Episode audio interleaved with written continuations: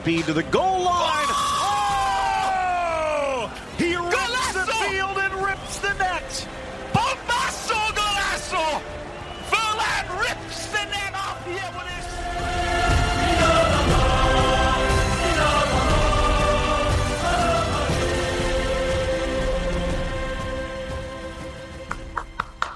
یس رئال قهرمان شد الان اومدیم می‌خوایم با قسمت اسپانیا شروع کنیم با قهرمانی رئال مادرید 34 مین قهرمانی رئال مادرید تو لالیگا و پنجمین قهرمانی کاپیتان راموس توی رئال توی لالیگا که حالا 22 تا قهرمانی با داشته راموس با رئال. دیگه فکر کنم که همه چیز عالی بوده. با هفت امتیاز اختلاف در حال حاضر صدر جدول رئال با یه بازی باقی مونده. یه مهمون خیلی عزیزم داریم امروز از بچه های طرفدار رادیو آفستار که امروز اومد توی برنامهمون. بهنام.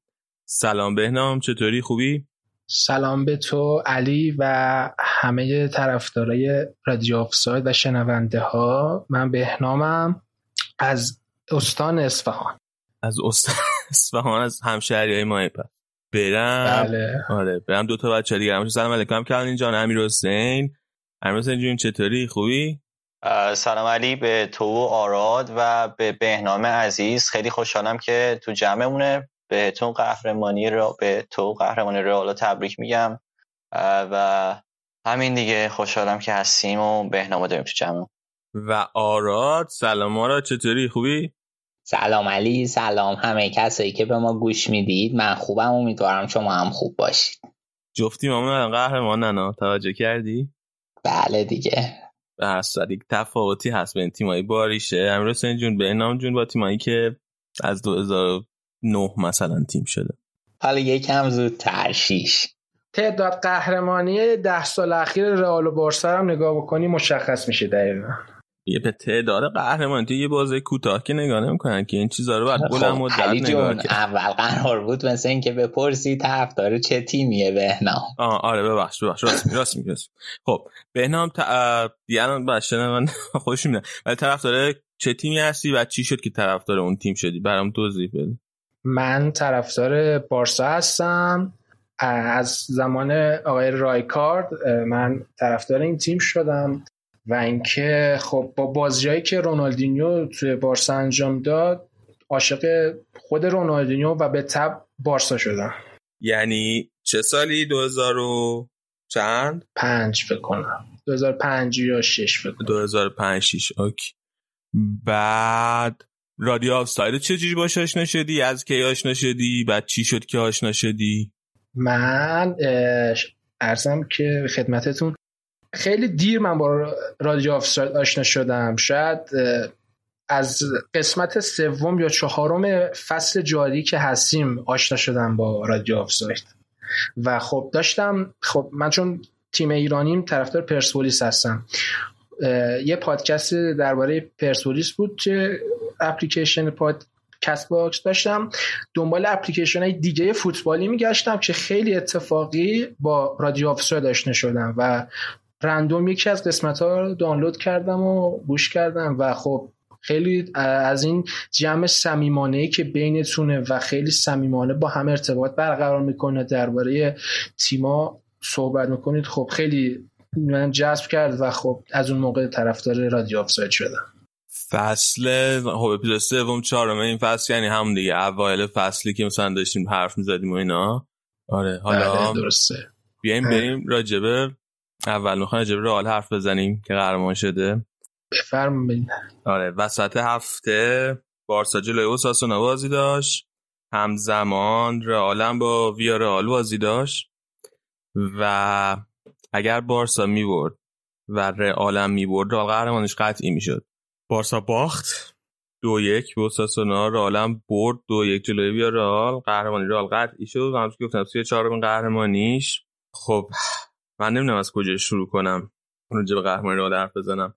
ببین من اول می‌خوام که راجع به پنج تا بازیکن خوب فصل رئال حرف بزنم. بگم که نظر من کدوم پنج تا بازیکن به ترتیب بهتر بودن تو فصل رئال. رتبه یک و دو که فکر کنم تقریبا همه موافقن توی این فصل. بنزما و کروس و بنزما و راموس بودن. حالا اینکه کدومشون اول باشه کدومشون من خودم فکر می‌کنم که راموس بهترین فصل فوتبالیشو داشت به عنوان یه مدافع. یعنی تو کل فصل همه بازی ها رو خیلی خوب بود تو همه بازی ها درخشید خیلی کم سوتی داد. اون بعضی وقتا مثلا سوتی های بعد بعضی وقتا کارت قرمزای بی دلیل می‌گیره هیچ کدوم اونا رو نداشت تو طول فصل.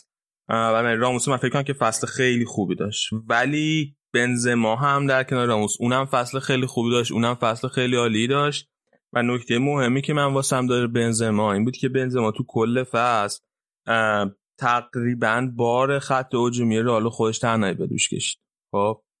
و واسه همینه که من می‌خوام بنزما رو انتخاب کنم به عنوان به نظر من بهترین بازیکن فصل رئال. چون که کل گلای رئال تقریبا هر کدوم از گلای رئال نگاه کنین توش بنزما تاثیر داشته. ولی توی خط دفاع تو کار دفاعی علاوه بر راموس بقیه بازیکنان خوب بودن. مثلا کاسمیرو هم خیلی خوب بود واران هم خیلی خوب بود. خود کورتوا خیلی خوب بود. بنابراین اون تاثیر بنزما خیلی بیشتر. من کریمو انتخاب کنم بهترین بازیکن فصل. راموسو رتبه دوم. بعد واسه رتبه سوم من می‌خوام کاسم رو, رو انتخاب کنم. چون که کاسم رو هم به نظر من فصل خیلی خوبی داشت. اونم فصلش اونم تقریبا بهترین فصل فوتبالش رو داشت این چند فصلی که ما تو رئال دیدیمش. و یه کار خیلی مهمی که کرده بود تو طول فصل چون کاسم رو همیشه نقطه ضعفی که داره اینه که زیر وقتی توپ وقتی پا به توپه وقتی تحت پرس قرار می‌گیره به نسبت مثلا بقیه بازیکن‌های خط هافبک رئال خیلی راحت تر توپ از دست میده. واسه همین همیشه یکی از تکنیکایی که حریف به کار می‌بره جلوی رئال تیمای جلوی رئال به کار می‌برن اون تحت فشار قرار دادن تحت پرس قرار دادن کاسمیروه توی این فصل هم رو چند بار از این سوتیا داد مثلا یه بار جلوی من سیتی. ولی با این همه خیلی خیلی تعداد اون کارا کمتر شده. و خب این خط دفاعی که رئال که دومین آمار دفاعی عالی رئال توی تاریخ صد و خورده سالشه. یعنی این خیلی مهمه به نظرم که انقدر آمار خوبی داشته باشی توی دفاع. کلا تا الان 23 تا گل خورده تو لالیگا ببخشید. کلا تو لالیگا تا حالا 23 تا گل خورده و دقیقا این هم خیلی خوب. مدیون کاسم رو هم هست. بنابراین این کاسم رو به سوم و نفر چهارم این لیست که هیچ کس انتظار نداشت اول فصل انقدر خوب خودشون نشون بده. کورتواس که اول فصل خیلی بد شروع کرد گلای زیاد خب ما هم همه خیلی هم بهش انتقاد داشتن. ولی هرچی فصل رو رفت از یه جایی به بعد واقعا تبدیل شد به یه واقعا تبدیل شد به دیوار عالی توی دروازه را و کورتو هم قطعا جزو بهترین بازیکنهای فصل رئال بود. بعد از فصل ضعیفی که پارسال داشت و اینکه کلی حاشیه ایجاد شده بود سر اومدن سر اینکه باعث شده بود که کیلور ناواس از رئال بره به خصوص اون سابقه اتلتیکو مادریدی که داشت. کورتوا هم خیلی فصل خوبی داشت نظر زیدان. و رتبه پنجمم. خوام بدم به طور مشترک به دوتا بازیکن یکی از خریدای جدید باشگاه. تو این تابستونی که گذشت و اون یکی بازیکنی که از قبل توی رئال بود ولی هیچ وقت فیکس نشده بود تو رئال چون بازیکنی جوونی بود و تازه این فصل نظر زیدان خودش نشون داد. به مندی دفاع چپی که واقعا جای خالی مارسلو رو خیلی خوب پر کرد. توی دفاع کار دفاعی فوق العاده بود. قطعا یکی از ارکان مهم گل نخوردن رئال بود. کم گل خوردن رئال بود و توی کارهای تهاجمی هم مثل مارسلو قطعا نیست هنوز ولی هر چی فصل رفت بهتر و بهتر شد. با اون گل فوق العاده هم که جلوی گرانادا زد که خب واقعا بازی توی زمین خیلی سخت واسه رئال در و نفر دوم والورده که از بعد از اینکه از کرونا برگشتیم خیلی خوب نبوده. به اون خوبی قبل کروناش نبوده ولی قبل کرونا توی دوره که مودریچ اصلا توی اوج نبود هنوز آماده نشده بود. واقعا فوق العاده کار کرد با انرژی جوونیش با اون دوندگیاش وسط زمین. یه بک box to box فوق العاده و من این دو تا من مشترک رو تو پنج می‌ذارم. بچه شما موافقین آره من با تمام چیزایی که گفتی کاملا موافقم. فکر کنم قشنگ ستونای تیمو گفتی. این پنج تا رتبه. شاید مثلا اگه من می‌خواستم یه نفر دیگه به این لیست اضافه کنم وینیسیوس بود که اونم به خاطر اینکه خب خیلی بازی نکرده دیگه ترکیب اول بازی شاید مثلا تو لیست تو نبود. یه نکته دیگه هم می‌خواستم بگم راجبه این ترتیب بنزما و راموس که مثلا کدوم تأثیر گذارتر بوده. یکم به این ماجرا فکر کردم من. من فکر می‌کنم که راموس بیشتر تاثیر داشته. اونم به خاطر اینکه خب گل نخوردن دفاع رو باید بدی بهش. یعنی و یکم اون امتیازایی که راموس مثلا دو امتیازایی که وقتی بازی مساوی بوده پنالتی زده یا توی اومده به حمله کمک کرده اونا رو هم باید بدی به راموس. بنزما حتی خب خیلی به قول تو واره هجومی رو به دوش کشیده ولی تعداد امتیازاتی که مثلا توی اون بازیایی که گره خورده در برده حتی شاید به یعنی با راموس برابری کنه که حالا کارهای دفاعی رو که نداره. و از طرفی هم اگر بخوان جایزه بهترین بازیکن فصل رو که فصل آینده مشخص میشه به کدوم از این دوتا بدن شاید بشه آرگیو کرد که بنزما مهاجمه و اگر می‌خوای مهاجما بهش جایزه بدی باید باقی مهاجما مقایسه کنی و مسی مثلا بیشتر گل زده بیشتر باسی گل داده و توی اون دیبیت گیر می‌کنه داستان. اون قضیه. ولی فکر می‌کنم که راموس مثلا بتونه بدون شک یعنی دیگه نخوان مقایسه کنن مسی رو باش و راحت تر بتونن اون جایزه رو به راموس بدن. باز این برداشت منه. ولی فکر کنم درست گفتی. نظرت راجع به وینیسیوس بگو این فصل یا فصل آینده خیلی به امید دارین دیگه. وینیسیوس اول فصل من خیلی نگران بودم چون که به نظر می اومد که زیدان خیلی بهش علاقه نداره. بعد زیدان یه اخلاقی داره اگه با یه بازیکنی حال نکنه دیگه کلا اصلا از از همه جا خطش می‌زنه. بیل و خامس و سبایوس و همه اینا مثلا نمونه قبلیشه. ولی هرچی پیش رفت بیشتر و بیشتر بازی کرد بیشتر به زمان داد و علاوه بر اینکه بیشتر بهش زمان می‌داد بازیش هم واقعا پیشرفت می‌کرد. یعنی آدم قشنگ می‌تونست بازی به بازی ببینه که داره پیشرفت می‌کنه. تصمیم گیریاش بهتر می‌شد دریبلایی که می‌زد. مفیدتر بود واسه تیم. همینجوری دریبل واسه دریبل یعنی به صرف اینکه حال می‌کنه دریبل بزن دریبل نمی‌زد. و پاسای بهتری می‌داد. هنوز هنوز تموم کنندگیش خیلی خوب نیست ولی اونم حالا آروم آروم امیدوارم بهتر شه. اینکه میگم دریبل شده میگم. مثلا همین گل آخری که جلوی ویارال زدن آسنسیو در حد داور خطای hand بنزما رو گرفت. خب اینا همه کارش وینیسیوس کرد دیگه. فوق العاده بود. چهار پنج تا بازیکن ویارال حالا دریبل کرد توی یه بازی زمانی. چند ثانیه ای توپ ساخت واسه آسنسیو که بزنن تو وینیسیوس خیلی خوب شده. من فصل بعدم واقعا خیلی بهش امید دارم. حالا بهنام تو چی فکر می‌کنی به این لیستی که من گفتم؟ خب در این که راموس یکی از بهترین فصلهای تاریخ رو داره میگذره فصلهای تاریخ فوتبالش رو داره میگذرونه شک نیست.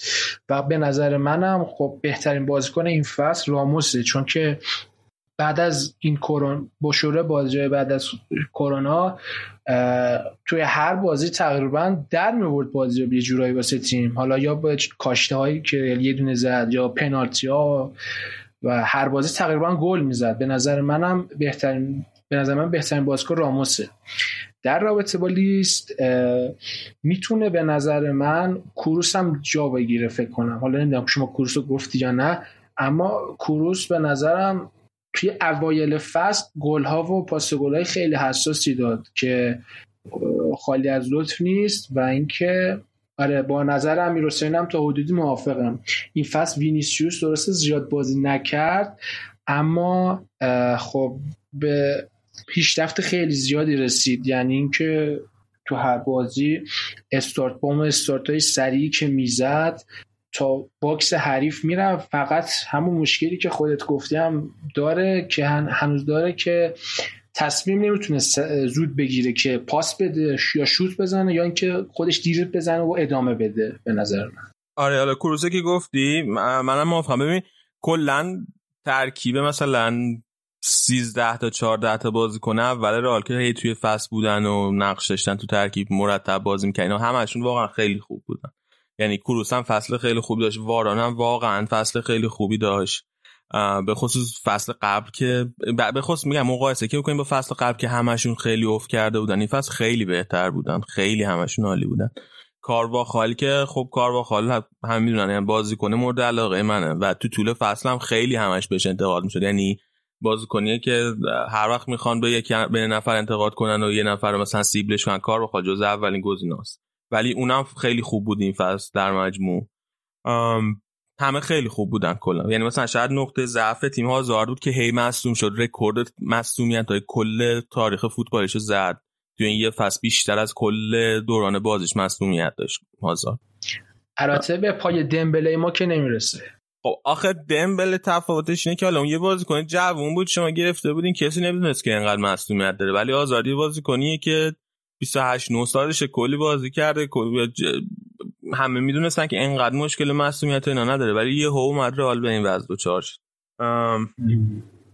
آره یعنی مثلا شاید ناامیدی فصل آزارد بود که حالا اونم امیدوارم که فصلی که چون پورتو هم گفتم یه فصل خیلی داشت فصل گذشته ولی اینم بلژیکی بود بعد یه فصل اومد رو دور الان جزو بهترین بازیکن‌های تیم بوده امیدوارم آزارد هم همینجوری بشه. یه نکته که می‌خواستم درباره این قهرمانی رئال بگم اینه که خب همیشه مثلا قهرمانی های تیمای مختلف با درخشش یه بازیکن خاص تموم میشه که مثلا توی بارسا سوارز و مسی بودن حالا قبلترش نیمار. ولی این فصل توی رئال تیم عمل کرده خوبی داشت. یعنی از خط دروازه بگیر تا خط حمله همه بازیکنای عملکرد خوبی داشتن و تقریبا یکی از بهترین عملکرده دوران بازیشون رو داشتن. و مثلا توی فاز گلزنی هم مثل سالهای قبل که رونالدو بود به تنهایی رونالدو گلزن نبود و مثلا می‌بینیم کروس خیلی گل زد راموس در رستشون بنزما و بازیکنهای دیگه که این یه جور قهرمانی تیمی رئال رو میرسونه که با تیم قهرمان شد نه عمل کرده صرفا یه بازیکن خاص. آره دقیقا همینه. ببین وقتی فصل پیش رونالدو از رئال رفت. با رفتن رونالدو از رئال رئال حدود فصلی 50 تا گل از دست داد. یعنی رونالدو بازی بود که فصلی 50 تا گل می‌زد. و با رفتن شالی از دست داد. همون موقع بحثی که می‌شد حرفی که می‌شد همه می‌زدن و ما اینجا تو رادیو سادم گفتیم این بود که خب حالا رئال تنها کاری که می‌تونه بکنه واسه جبران این مسئله اینه که خب مهاجم گل زنه مثلا تشنه گلی مهاجم مثل لواندوفسکی یا مثل آگورو یا مهاجمای توی این سبک نداره و نخرید جانشین هم نخرید واسه رونالدو. کاری که می‌تونه بکنه واسه نتیجه گرفتن کاری که باید بکنه واسه نتیجه گرفتن اینه که خط دفاعش رو خوب کنه خط دفاع محکمی داشته باشه. ولی فصل پیش موفق نشد این کارو بکنه. آمار خیلی بدی داشت فصل پیش. توی همین لالیگا گفتم این فصل ما تا الان حالا یه باز دیگه مونده. ولی تا الان رئال 23 تا گل خورده فصل پیش 46 تا یعنی دو برابر گل خورده بود تو کل فصل.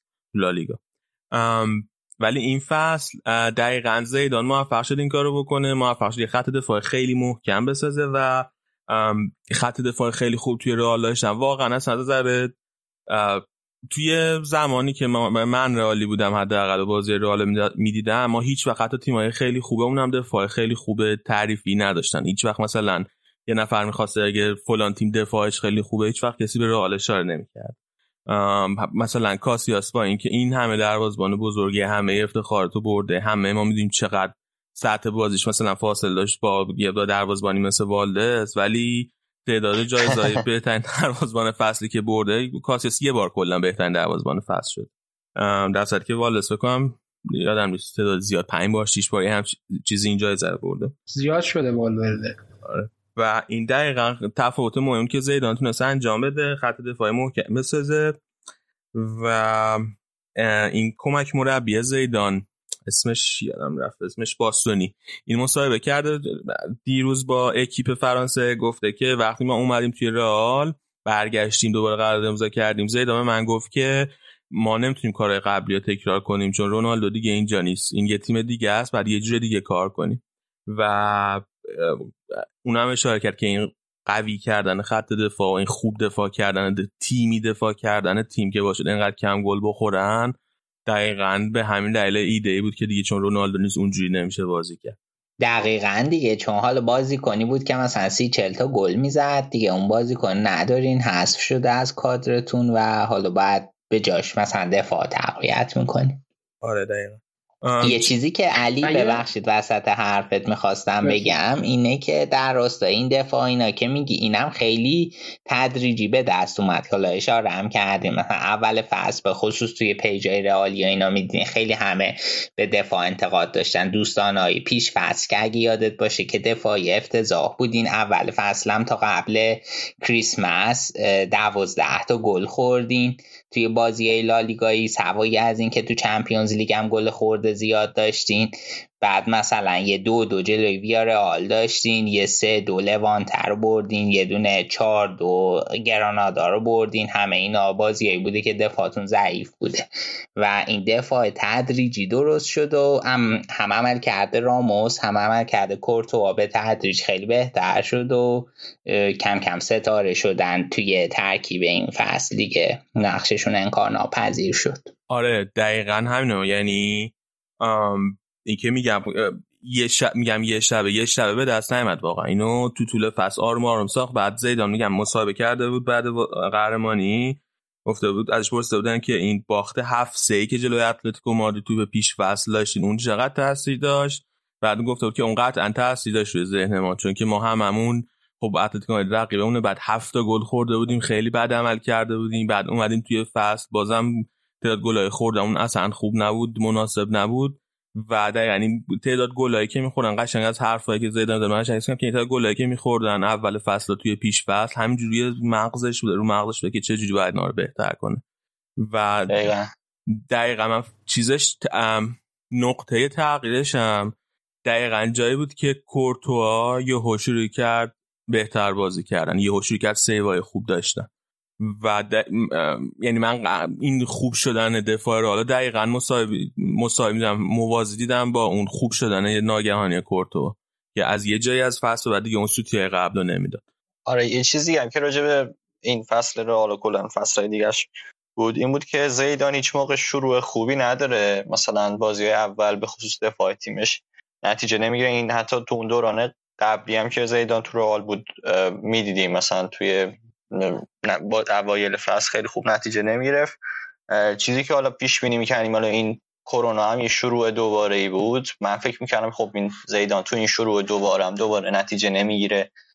ولی دقیقا این تکمیل شد. یعنی داشت بهتر دفاع رئال بازی می‌کرد قبل کرونا. یه مقطعی افتاد جلو دوره افتاد عقب از بارسا. یعنی رفت و برگشت داشتن اونجا. و بعد از این داستان کرونا دیگه. واقعا دفاع اشتباه نکرد و شاید بهترین شروع زیدان از نظر مثلا تو دوران مربیگریش شروع بازی بعد از کرونا بود که حالا وقفه حدودا دو ماه هم داشتن دیگه. آره دقیقا.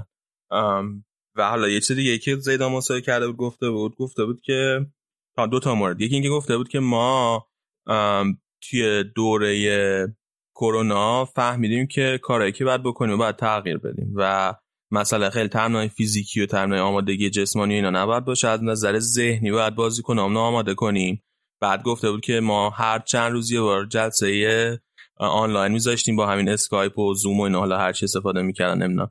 جلسه آنلاین میذاشتیم همه میومدن همه بازیکن‌ها همه کادر فنی میومدن با هم حرف می‌زدیم با هم صحبت کردیم. رابطه رو ارتباطمون رو با هم حفظ می‌کردیم که هم همینجوری یه تیم بمونیم این, این, این مشکلی که پیش اومد چون که خب واقعا اذیت می‌شدن. اولش که نمی‌دونستن کی قرار دوباره شروع بشه. بعد کلی حرف پیش اومد که اصلا ممکنه بازی دوباره شروع نشه. بعد که گفتن که شاید شروع کنیم دوباره هی تاریخ شروعش رو جابجا می‌کردن. یعنی کلی هی حرف و حدیث و شایعه بود روی ذهن این بازیکن‌ها. و خیلی تاکید کرده بود که ما خیلی جنبه ذهنی و جنبه روحی روانی قضیه جدی گرفته بودن تو دوره کرونا. بعد یه سری دیگه گفته بود. گفته بود که من واسه ترکیب چهار روش مختلف بازی در نظر داشتم و از چهار تا روش مختلف تو کل فصل استفاده کردم. و من داشتم نگم که هم دقیقا با بعضی وقتا سیستم بازیش 4 3 3 بود بعضی وقتا با 4 5 1 بازی می‌کرد و 4 4 2 لوزی هم بازی می‌کرد ولی این 4 4 2 لوزی به دو روش مختلف بازی می‌کرد. یعنی مثلا فرق داشت که کدوم بازیکن رو می‌ذاره توی ترکیب بسته به اینکه کدوم رو می‌ذاره توی ترکیب کاملا فرق می‌کرد که اونو چه به چه روشی بازی می‌کنه. و هیچ اینم برای من جالب. بهنام فکر کنم چیزی می‌خواستی ما متوقفت کردیم. آره درباره دفاعی که گفتی یاد یه جمله فرگوسن افتادم. گفتش که یه حمله خوب برد میاره و یک دفاع خوب قهرمانی. و خب به نظرم رئال این جمله رو به خوبی عملی کرد و درباره خوب شدن دفاع بارس رئال عملکرد کاسمیرو هم باید در نظر بگیریم که خیلی تحت تاثیر قرار داد عملکرد کاسمیرو دفاع خوب رئالو آره قطعا میگم. کاسمیرو تو لیست منم بود جز از تاپ 5 بازیکن‌های خوب فصل رئال تو لیست منم بود کاسمیرو. حالا یکم راجع فصل بعد. یه نگرانی که من واسه فصل بعد رئال دارم همین خط حمله که راجع حرف زدیم که بنزما کشوندش راموس نقش داشت. و توی طول فصل 21 بازی 21 دونه بازی کنه مختلف گل زدن واسه رئال. خب؟ خب این خیلی خوبه خیلی عالیه. خیلی جای تعریف داره که اینقدر بازی کنه مختلف گل زدن. ولی مثلا اینه که معلومه که این فصل بعدم بتونه ادامه دار بهش باشه یا بنزما یه سال دیگه میره سنش بالاتر.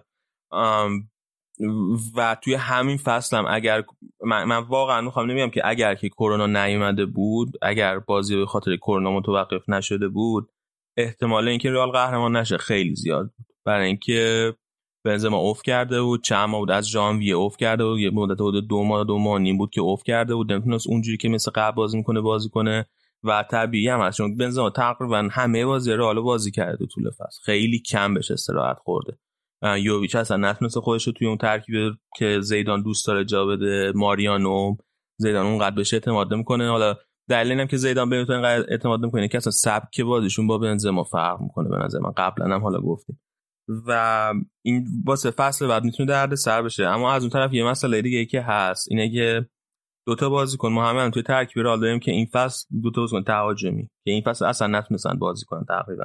اولش آسنسیو که از تو پیش فصل مسئولیت بلند مدت پیدا کرد هشت ماه دور بود و تازه برگشته به بازی ها که آسنسیو فوق العاده بازیکنیه که می‌تونه کمک کنه به گلزنی. شم گلزنیش یعنی شم گلزنیش. نه نه بازیشو نمیگم فقط کلا. فقط هم شم گلزنیش میگم. به نظر خود من از بنزما بیشتره. یعنی اون آتشش واسه گلزنی ایناش از بنزما بیشتر و نفر دوم آزار که گفتیم اونم کلی تو طول فصل مصومیت دست پنجم کرد.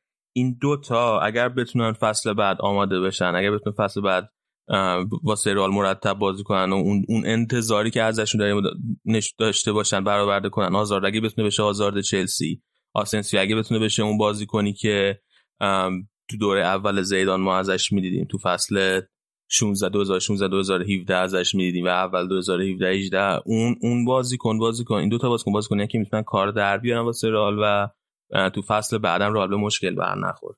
چون که میگم اینا به خصوص خیلی مهمه چون پرز هم مصاحبه کرد و قهرمان گفته بود که این فصل قرار نیست خرید بزرگ داشته باشیم این تابستون. و دلیلش هم گفته بود که من نمی‌تونم برم به بازیکنایی که الان دارم بگم که حقوقاتون رو کم کنید. بعد از اونور برم مثلا 100 میلیون یورو پول بدم یه بازیکن دیگه به ترکیب اضافه کنم. و بازیکن مثلا شاکی میشن میگن که تو اگه که مثلا باشگاه پول نداره چرا میره مثلا خریده گرون قیمت می‌کنه؟ یه مورد دیگه هم راجع به رئال می‌خواستم بگم مودریچ. مودریچ فصل خوب شروع نکرد اصلا فصل خوبی نداشت ولی از تقریبا از ژانویه شروع کرد بهتر و بهتر و بهتر شدن. این فصل خوبی نداشتن و مودریچ هم ادامه فصل قبلش بود. یعنی ادامه فصلی که زیر نظر لوپتگی و سولاری بود و خوب نبود. ولی از ژانویه شروع کرد بهتر و بهتر شدن. هی پیشرفت کرد و از بعد کرونا واقعا تبدیل شده بازی کنی که توپ طلا آورده بود.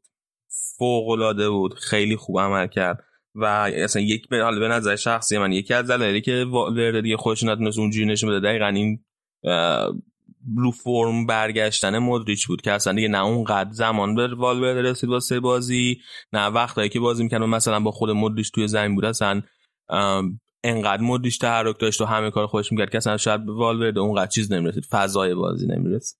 و این خیلی عالیه که مدریچ به این فرم خوبش برگشته. فصل بعدم اگه بتونه این فرم نگه داره واقعا خیلی عالی میشه. و یه چیزی که اصلا که مدریچ 34 سالشه. من یه بازی کنه 34 ساله تو این سن و سال اینجوری بتونه بدرخشه. واقعا من من خیلی سورپرایز شدم. اصلا انتظار نداشتم مدریچ بتونه برگرده. و واسه هم خیلی خوشم که این لیگو بردیم. چون که اول تابستون من یادم مارکا یه خبر کار کرده بود که زیدان توی جلسه اول تمرینی پیش فصل برگشته گفته که ما حتما باید این لالیگا رو قهرمان بشیم این فصل قهرمان لالیگا بشیم به خاطر مودریچ. برای اینکه این خیلی زشته که مودریچ الان چند فصل مودریچ رئال بوده؟ یه فصل با مورینیو دو فصل با آنجلوتی سه تا بعد سه تا با زیدان 6 تا 7 این فصل هشتمش. خیلی زشته که مودریچ 8 فصل رئال بوده باشه ولی فقط یه دونه مثلا عنوان لیگ برده باشه یه دونه title لالیگا برده باشه. و این من خیلی خیلی خوشحالم که انقدر خودشم خوب بازی کرد آخر فصل. و این لیگ هم که واقعا همه باز از روز اول گفته بود زیدان که ما واسه مودریچ می‌خوایم بازی کنیم یکی از دلایلی که می‌خوایم بازی کنیم به خاطر مودریچ خیلی واقعا پایانه شیرینیم کسی چیز نره من همینجوری دارم تعریف می‌کنم از بازی کنم نه مودریچ خوب بود و کلا همه بازیکن هم به همون روند تیمی یعنی یک سان بود یعنی هم همه بازیکن از ژانویه که میگی که مودریچ هم خوب شد و آخر فصل هم تو این بازی بعد کرونا دیدیم که خیلی اومد تاثیرگذار بود. آره مودریچ قابل احترامه. ولی بازیکن 34 ساله اگه می‌خوای ببینی که آماده باشه سال دیگه باز مسی رو ببین. تو 33 سالگیش که خیلی آماده بود واقعا. دستش درد آره. نکن خب یه سوال راجبه این چیزای قهرمانی اینا کامل حرف زدیم فقط این که یه ذره راجبه یه دو تا اتفاق فرعی افتاده و هوش باشگاه تو این هفته یکی اینکه تیم زنان رئال رئال بالاخره تیم زنان داره واسه اولین بار به اسم خود رئال و اسمش تو توییتر اینا اکانتاشون ساختن رئال مادرید فمینینو و اینا اردوی هم دیگه پیش فصلش هم شروع کردن واسه شروع فصل دیگه خرید و اینا هم دارن می‌کنن. همین الان آره دیگه همین الان هم یه بازیکن از اتلتیکو مادرید مثل اینکه هایجک کردن. خلاص این وضع تیم زنه رئال که شروع کرد توی حالا من از سعی می‌کنم فصل بعد دنبالشون کنم یه ذره اخبار ناشنم بگم که جالبه چون. آره دیگه ال کلاسیکو بانوان هم خواهیم داشت تو آره ولی اصلا عادلانه نیست. اون تیم زنانه بارسا چندین ساله که وجود داره و تیم خیلی خفنی هم هست. آره خوب بازیکن می‌سازن دیگه خودش یه خبر دیگه که بودیم که کاسیاس مثل این که قراره بیاد بشه مشاور پرز چون از فوتبال که خداحافظی کرده اون قضیه کاندیداتوری ریاست فدراسیون هم توی همین دوره کرونا و اینا ازش انصراف داد و الان قراره بیاد بشه مشاور پرز. این مشاوری مشاوری پرز پستی که قبلا زیدان هم داشت یعنی 2009 که 2009 آره. درست دارم میگم دیگه. پرسکی برگشت 2008 2009 من یادم نیست هر وقت که برگشت اون برگشت شروع دور دومش زیدان هم باش برگشت شد. مشاور پرز و کارش خیلی شبیه کاریه که مدیرای ورزشی تو بقیه باشگاه می‌کنن ولی حالت مشاوری داره. یعنی قدرت اجرای واقعی نداره. ولی اون تعریف وظایفش خیلی شبیه تعریف وظایف یه مدیر ورزشیه. بازیکن خیلی خوبی هم معرفی کرد به باشگاه تو هم دوره. مثلا واران و زیدان کشف کرد. و آزاردم قبل اینکه بره چلسی موقعی که توی لیل بود فکر کنم اونم زیدان. اول اونجا کشفش کرد بود به پرز اصرار کرد بخر که باشگاه نخرید به خاطر اینکه مورینیو باش مخالف. ولی امیدوارم که کاسیاس هم واقعا مثل زیدان موفق باشه. الان دیگه تقریبا همه باشگاه پر از استراش دیگه. بوتراگونو که سخنگوی باشگاه راول مربی تیم دوم باشگاه کاسیاس که مشاور باشگاه شده زیدان که سرمربی باشگاه. خلاصه آره جون باشگاه بزرگی اروپایی. می‌خوام که انقدر بازیکنای سابقش توی مدیر رده های مختلفش حضور داشته باشن. همه باشگاه ها. علی جون اینجوری مثلا باشگاه ما رومنینگ ستاره رئال بوده یا خوین ستاره رئال بوده کان سالی امیزیچ اینا کجا بودن یا مثلا الان که دی... دیتر هوینس سرمربی تیم بایرن دو این فکر کجا بوده؟ باشه بس چیز. لوزه که سرمربی زیر 19 ساله ها بود کجا بوده؟ لوتار ماتئوس که کاپیتان اسطورت بود اون کجاست الان؟ خب آخه یه سه همه بازی کنن لزوما راه این این راه انتخاب نمی‌کنن خب, خب. مثلا بعضی این راه انتخاب می‌کنن برن آمریکا تو اینستاگرامشون عکس بذارن خوش بگذرونن. خب و طبیعتا تو باشگاه دیده نمیشن. بعضی ها میرن مفسر میشن یا توی تلویزیون کار می‌کنن. بعضی ها میان تو کادر باشگاه و مربیگری دیگه. این آمریکا میرن عکس می‌زنه به کسی خاصی اشاره داشتی می‌کردی؟ شواینشتایگر آه خیلی چی می‌خواستی بپرسی؟ امروز از بهنام؟ آره می‌خواستم این کلایورت هم. ما, ما هم داریم از این اسطوره دیگه. کلایورت الان مثلا بارسای بیه. خیلی شایع شده بود امروز که قراره جانشین ستین بشه و البته یک ساعت بعدش تکذیب شد ولی خب آره. آره بارسا زیاد داره از این از این که تو باشگاه می‌تونن کار کنن و الان هم کار می‌کنن. دقیقا. ولی م... آره. بعیده که می‌خواستم بگم بعیده که حالا کسی از بارسای بی بیارن سرمربیگری چون ستین هم گفتی که یعنی تصمیمش این شده که بمونه. آقا قبل اینکه بریم سراغ بارسا من فقط یه راجع رو بعد بریم کامل راجع بارسا باش. خب اشرفه که همه یادم اشرفه که همه یادم که رئال فروخت به اینتر با وجود درخشش فوق العاده که توی دورتموند داشت و یک بازیکنی هست حالا. خب اشرف دفاع راست بود wing back راست بازی می‌کرد یا full back راست بازی می‌کرد. یک بازیکن داره که فصل پیشم زیر نظر سولاری به خصوص خیلی توی تیم اصلی هم بازی کرد توی کلاسیکو هم بازی کرد. طرفدارای رئال حتما می‌شناسن رگیلون. این این فصل هم سویا بود تو طول فصل هم ما خیلی حرف زدیم و اون سمت چپه دقیقا. یعنی و دقیقا اونم مثل اشرف هم وینگ بک خیلی خوب بازی می‌کنه هم فول بک خوبیه. زیر نظر خود لوپدگی این فصل توی سویا بود خیلی هم فصل خوبی داشت. حتی دوباره یه مقدار اوف کرد به آخرای فصل که رفتیم. ولی کلا فصل خیلی خوبی داشت. به نظر میاد که رئال احتمالش هست که بخواد رگیلان رو هم بفروشه یا اینکه حداقل با قرارداد قرضی بلند مدت تر یا با فروشه و بنده باز خرید بفرستدش بره. دلیلش ولی واسه رگیلانه که رگیلان خودش چیزه خودش هم اسپانیایی هم هست. بازیکن آکادمی رئال خودش می‌خواد یا حداقل همه مصاحبه‌ای که من ازش خوندم اون چیزی که از خودش و مدیر برنامه و اینا شنیدم برعکس اشرف که خودش خیلی تمایل نداشت بیاد مثلا برگرده را ولی رگیلان خودش می‌خواد بیاد برگرده را ولی احتمالش هست که به فروش بره. دلیلش اینه که خب ما الان مارسلو که هنوز هست به عنوان ذخیره می‌تونه بازی کنه توی خیلی از بازیان بازی کرده. و مندی هم که داریم که اصلا جزء این لیست پنج تا بازیکن خیلی خوبه رو بود واسه من و فوق العاده بود. این فصل فوق العاده خوب بود. این فصل مندی و علاوه بر اینا یک بازیکن دیگه رئال داره توی آکادمیش که الان توی تیم جوانانشه. فکر کنم توی زیر تیم زیر 19 سال. و به اسم میگوئل گوتیرس. که این بازیکن فوق العاده بازیکن خوبیه. خیلی استعداد داره و مورد علاقه خود زیدان هم هست خیلی. و این خیلی مهمه. یعنی دیگه بازیکنی اگه زیدان دوستش داشته باشه حتما هر جور شده میرسونتش به تیم اصلی. و واسه همین اصلا بعید نیست که رگیلان به فروش بره. مارسلو مثلا یکی دو تا فصلی هست تا اینکه بخواد حالا یا بره یه, یه جای دیگه یا اینکه بازنشسته. شه و بعد میگوئل گوتیرز بیاد که کنار مندی واسه دفاع چپ رئال بازی کنه. واسه خواستم این update بدم که بحثش پیش اومده که شاید رگیلون مجبور بشه از باشگاه بره. آم همین. بریم سراغ بارسا. ستین داشتی می‌گفتی راست آره می‌خواستم بگم ستین بعد از اون باختی که داشت بارسا جلوی اوساسونا یه جلسه داشته با مدیر باشگاه و تصمیم بر این شده که حالا ازش حمایت کنن تا لیگ قهرمانان.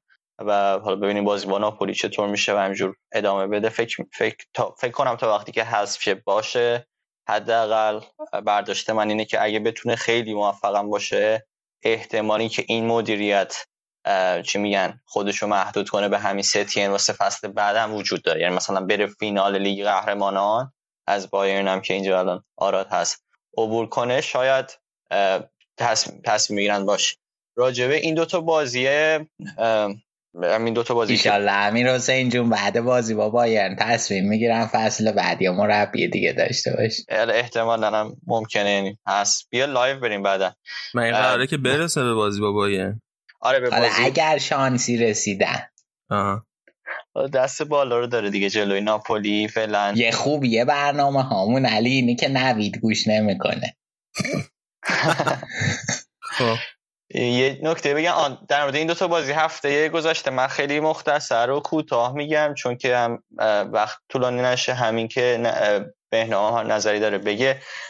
بازی با اوساسونا خب ما live هم رفتیم راجبش اونجا هم حرف زدیم هنوزم هست توی کانال.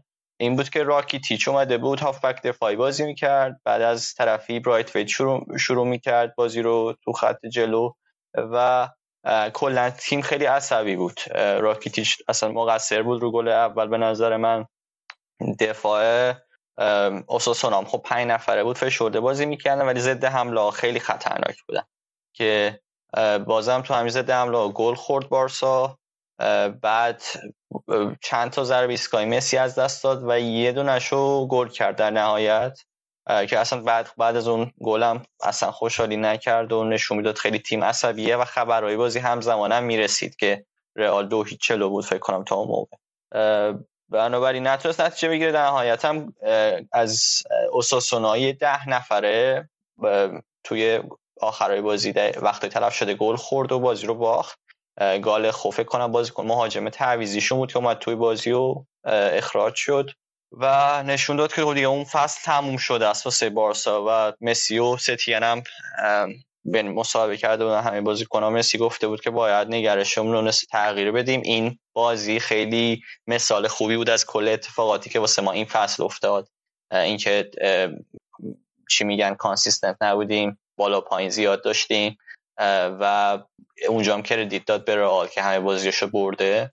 در طرفی هم ستین گفت که باید نتیجه باید نگرشون بازی ها تغییر بدیم. این امروز یه بازی متفاوتی دیدیم با از بارسا جلوی آلاوز. حتی آلاوز خوب دفاع پنج نفره بازی نمی کرد چهار نفره بازی می‌کنن. بارسا هم با مورای خوبی شروع کرد و با سوارز و مسی و فاتی خط جلو. از طرفی هم بوسکتس بازی شروع می‌کرد هافبک دفاعی و نکته خوب بازی هم که آراخو رو گذاشته بود به جای پیکه استراحت داده و من خیلی دلم می‌خواست که آراخو باز بازی کنه. پیکه چیز بود؟ پیکه محرومیت داشت. هم محرومیت داشت حالا ناخواسته به آراخو بازی رسیده بود که بازی خوبی هم داشت. تغییری که بارسا داده بود به نظر من تو این بازی و نتیجهش هم این پنج تا گلی شد که امروز زدن این بود که انتقال توپ پشت اون پرس دفاعی و پشت اون محوطه جریمه خیلی سریع انجام می‌شد و شاید اون اون چیز جدیدی باشه که بارسا بهش نیاز داره. اینه که سریع توپ منتقل شه بین هافبکا و مهاجما. پوج و فاتی خیلی هماهنگن چون قبلا هم تیمی بودن توی پایه ها و از طرفی هم باز مسی روز خوبی داشت گل زد پاس گل داد. و تیم شاداب تر بود. اتفاق خوب خوبی که افتادیم که خیلی گل زدن سوارز گل زد. ولی برایت ویت نتونست و کاری بکنه. یعنی تعویضی اومد تو بازم گل نزد. فکر کنم برایت ویت شاید شانسش واسه بودن موندن توی بارسا دیگه کامل شاید از دست داد و باید به فکر تیم جدیدی باشه. و اینکه بود خوب شد خوبیش بود که با روی خوب حداقل جلوی ناپولی بازی می‌کنه. بهنام اگر نظری راجع به این دوتا بازی. حالا چه بازی اوساسونا که می‌دونم تو لایو هم بودی چه بازی امروز جلوی آلاوز داری بگو. چند تا نکته داشتم درباره بازی امروز با اوساسونا. خب اول اینکه بازی کلی تیم خیلی خوب و روون بود و پاسکاره روونی انجام می‌شد. تیم خیلی شاداب بود و بهترین بازیکن توی خط وسط به نظر من بدون شک پویچ بود که اصلا یه پاس دو تا پاس گل داد تو این بازی و پاس گل اولش فکر کنم به فاتی بود که یه سانت از جناهین انجام شد. و یه نکته که من به ستیه می‌خوام ایراد بگیرم اینه که خب قهرمانی از دست رفته حالا بازی رو چه ما ببریم چه نبریم زیاد تاثیر نداره و یه بازی خیلی حساس هم جلوی ناپولی داریم واسه برگشت و به نظر من می‌تونست به مسی و سوارز استراحت بده تو این بازی و به جوونا اعتماد کنه. جوونایی که به نظر من اگه با اونا بازی کنه تیم خیلی روونتر و بهتره. چون مثلا با خط هافبک راکیتیچ ویدال و بوسکت بازی کنه. و اینکه تلفیق بازی رو به جلوی پوچ با اون جنگندگی و فیزیکی که ویدال داره خیلی خط هفبک خوبی رو داشت امروز تیم و اینکه تو هافبک به نظر من بهترین بازیکن پوچ بود. منم با موافقم. بهنام آره پوچ خیلی خوبه. و خیلی نشاط میده به خط هافبک. من حدسم اینه که این ترکیب خیلی ترکیب نزدیک به بازی ناپولی خواهد بود. حالا قبول دارم که امیدوارم که همینطور باشه. قبول دارم که می‌تونست به مهرهای جدید بازی بده ولی دلم می‌خواست فکر کنم کاری که می‌خواست بکنه اینه که یه دور با بازیکنایی که جلوی ناپولی هم قرار بازی کنن و با اون فضای فکری که قرار جلوی ناپولی بازی کنه بازی کنه. که آنالیز هم میشه اینا حتما. که خب نتیجه هم داد دیگه. و حالا چیزی که بود جالب بودیم که دیونگ بازی نکرد. حالا نمی‌دونم پزشکیه و این محافظه کاریه پزشکیه که شروع نکرد دیونگ بازی رو یا اینکه فکرم نمی‌کنه که حتی به بازی ناپولی برسه اونقدر آماده. بنابراین بهش فکر نمی‌کنه فعلا تا بهتر بشه. نیمه دوم دیانگ اومد دیانگ بازی کرد. آره آره بازی کرد. ولی خب فکر می‌کردیم که مثلا بخواد از اول بهش بازی بده و اونم یکی از امیداش شاید مثلا می‌خواسته که اون درد و مسئولیتی که داره زیاد دوباره بر نگرده که واسه بازی با ناپولی کامل در اختیارش داشته باشه شاید. دقیقا دقیقا. حالا این دوتا بازی که بازی کرده تقریبا از هر کدوم فکر کنم سی چه دقیقه باید ببینیم که ناپولی بازی می‌کنه یا نه. و فکر کنم اگر بخواد بارسا مثلا حتی جلوی بایرن حرفی واسه گفتن داشته باشه به دیونگ خیلی آماده نیاز داریم. دیونگ خیلی آماده و خب به نظر من اگه بارسا می‌خواد صعود کنه و ببره ناپولی به نظر من باید پویچ هم فیکس بازی بکنه توی بازی با ناپولی. چون امروز فوق العاده عملکردش عالی بود. به یعنی اینکه میومد از عقب توف می‌گرفت و می‌برد به حمله و یه جور انتقال بازی و خیلی هم سریع این کار انجام می‌داد. و تفکر و سبک بازیش کاملا رو به جلو برخلاف راکیتیچ که فقط پاس رو به عقب میده و خب دیانگم به نظرم می‌تونه خیلی اگر آماده باشه خیلی کمک حال بارسا باشه. خب آقا شما بچه اصلا عجبه چیز بارسا این حواشی بارسا اینا در نظر نمیگین حرف نمی‌زنین دیگه. پروپاگاندا می‌کنین واسه بارسا. من مجبور میشم که هر دفعه بیام اینا رو بگم. بعد بازی امروز این گفتیم مسی اینا مصاحبه کردن مسی و ستین مصاحبه کردن. مسی مصاحبهش خیلی حمله کرد به ستین به طور غیر مستقیم. ببین برگشته بود گفته بود که ما تو ژانویه از ژانویه اصلا اتفاقات خوبی واسه باشگاه نیفتاده و باشگاه توی مسیر درستی نبوده. بعد از ژانویه یعنی که ژانویه دقیقا ماهی بود که والورده اخراج شد و به جاش ستین اومد شد مربی بارسا. خب. بعد مصاحبه کرده بود دوباره تو هم مصاحبه گفته بود که ما باید از خودمون همه انتقاد کنیم توی باشگاه بازیکنها و حتی بیشتر از اون بقیه. که دوباره اونم احتمالا منظورش به ستین و کادر مدیریتی باشگاه بود. بعد مسئله ای که هست. این که حالا بعد بعد ستی اومد سعی کرد مصاحبه کنه سعی کرد که چیزو مصاحبه مسی رو بخوابونه خیلی اشاره بهش نکنه. ولی و ها بعد مسی یه شکایت دیگه کرد که ما توی تمرینامون فشار بالا نداریم. با فشار بالا تمرین نمی‌کنیم. و همین باعث میشه که تو طول بازی یا کم بیاریم از رقبا. من من یه سه چیز می‌خوام راجع به بارسا راجع به این حرفای مصاحبه مسی اینا بگم. و اینا رو واقعا با اینکه رئالیم ولی به عنوان یک طرفدار عام فوتبال میگم نفس چون رئالیم ببین مسی وقتی مثلا همین تمرینات با فشار بالا رو میگه و بعد وقتی شکایت می‌کنه از ستین بعد میگه که چرا از ژانویه که ستی والورده اخراج شد ما چرا مثلا تو مسیر درستی نبودیم. اولا که مسی و بقیه بازیکنهای بزرگ بارسا با بقیه اون سنگین وزنای رخکن بارسا مثل سوارز و بوسکتس مثل جوردی آلبا اینا دو فصل بود که از والورده همیشه حمایت می‌کرد هر نتیجه که می‌گرفت از والورده حمایت کردن. جلوی روم به بدترین شکل ممکن comeback خوردن ازش حمایت کردن. جلوی لیورپول فصل بعد به بدترین شکل ممکن comeback خوردن ازش حمایت کردن. توی فینال جام هستی به والنسیا باختن از از والورده حمایت کردن بازیکن‌ها. توی فصل جدید اومدن توی ال کلاسیکو رف فوق العاده بد بودن. توی نیو کمپ فقط تونستن مساوی کنن. بازم از والورده بازی کنن حمایت کردن. توی سوپر کاپ به اتلتیکو مادید باختن. بازم از والورده حمایت کردن. و نکته که هست وسط همه این حمایت ها والورده مربی بود که معروف معروفه که اصلا 15 هر تمرین توی هر تمرین والورده 15 دقیقه. تمرین های سخت انجام داده. بقیه تمرین اصلا تمرینشون سخت نبوده خب اینو یه بار اسپالتی هم همچین مصاحبه کرد. من من دقیقا یادم نیست که یه بازی داشتن با بارسا فکر کنم فصل اول والورده بود. بعد گفته بود که فکر کنم اسپالتی بعد همچین حرفی زده بود توی این مضمون که اگر تیم من تمریناتش مثل تمرینات بارسا بود ما هرگز نمی‌تونستیم واسه هیچ چیزی رقابت کنیم. خب یعنی انقدر بارسا تمریناتش معمولی و بدون فشار بود. بعد محمیت به ست یعنی راد می‌گیره که چرا تمرینات ما سخت نیست.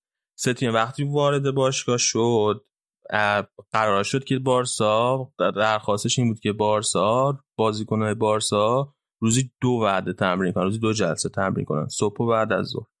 و تا چند روز هم ادامه پیدا کرد یه مدت این کار کرد اما بعدش بازیکنان زیر بارش دیگه نرفتن و مجبور شد اون دو تا وعده تمرین دو جلسه تمرین برگردونه به هم یه جلسه تمرین دوران والورد. بعد من حرفی که می‌خوام بزنم اینه که هم والورده هم ستین و هم اصلا قبل از اون. از دوره پپ از وقتی پپ رفت به این ور که بخوایم در نظر بگیریم مربی بارسا رو. به اول تیتو اومد. با صد امتیاز قهرمان لیگ شد توی لیگ عملکرد خوبی داشت. اما اولا یادمون باشه فصلی بود که رئال فوق العاده رئال بعدی بود. فصل سوم خوزه که رئال کل دعوای داخلش کلی مشکل داخلش. با همه با صد امتیاز قهرمان شدن خب اون خیلی خوب ولی توی همون چمپ همون تیم توی چمپیونز لیگ هفت تا گل از بایرن خورد.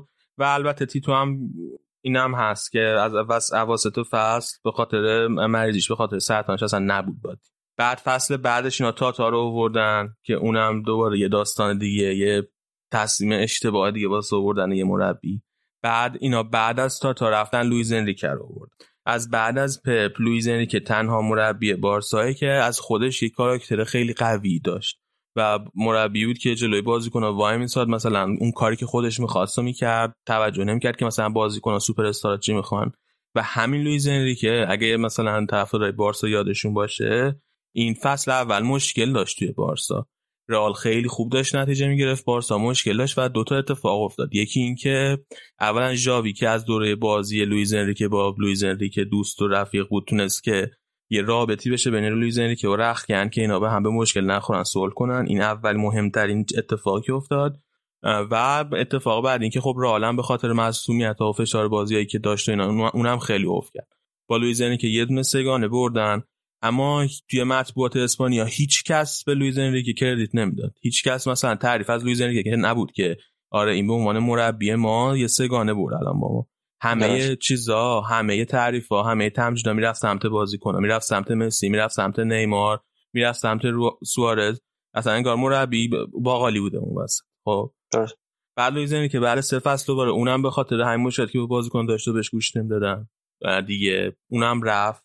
بعد لویزیانی که کیو برداشت آورد بارسا؟ والورده رو آورد.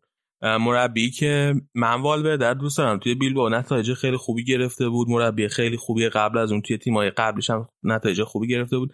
ولی مربی نیست که جلوی مثلا بازی کنی مثل مسی جلوی نه فقط مسی ها جلوی بازی کنی مثل سوارز. بازی کنای بزرگ بتونه اون رخکن و اون چی میگن؟ اون اینتگریتی رخکن اون یک پارچگی آره. رخکن. یک پارچگی رخکن حفظ کنه. خب؟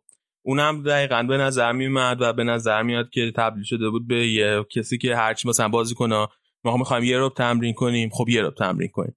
ما می‌خوایم این بازی کنه بازی کنن. من مسی هم من دوستم سوارز همیشه پیشم بازی کنه خود سوارز بازی کنه.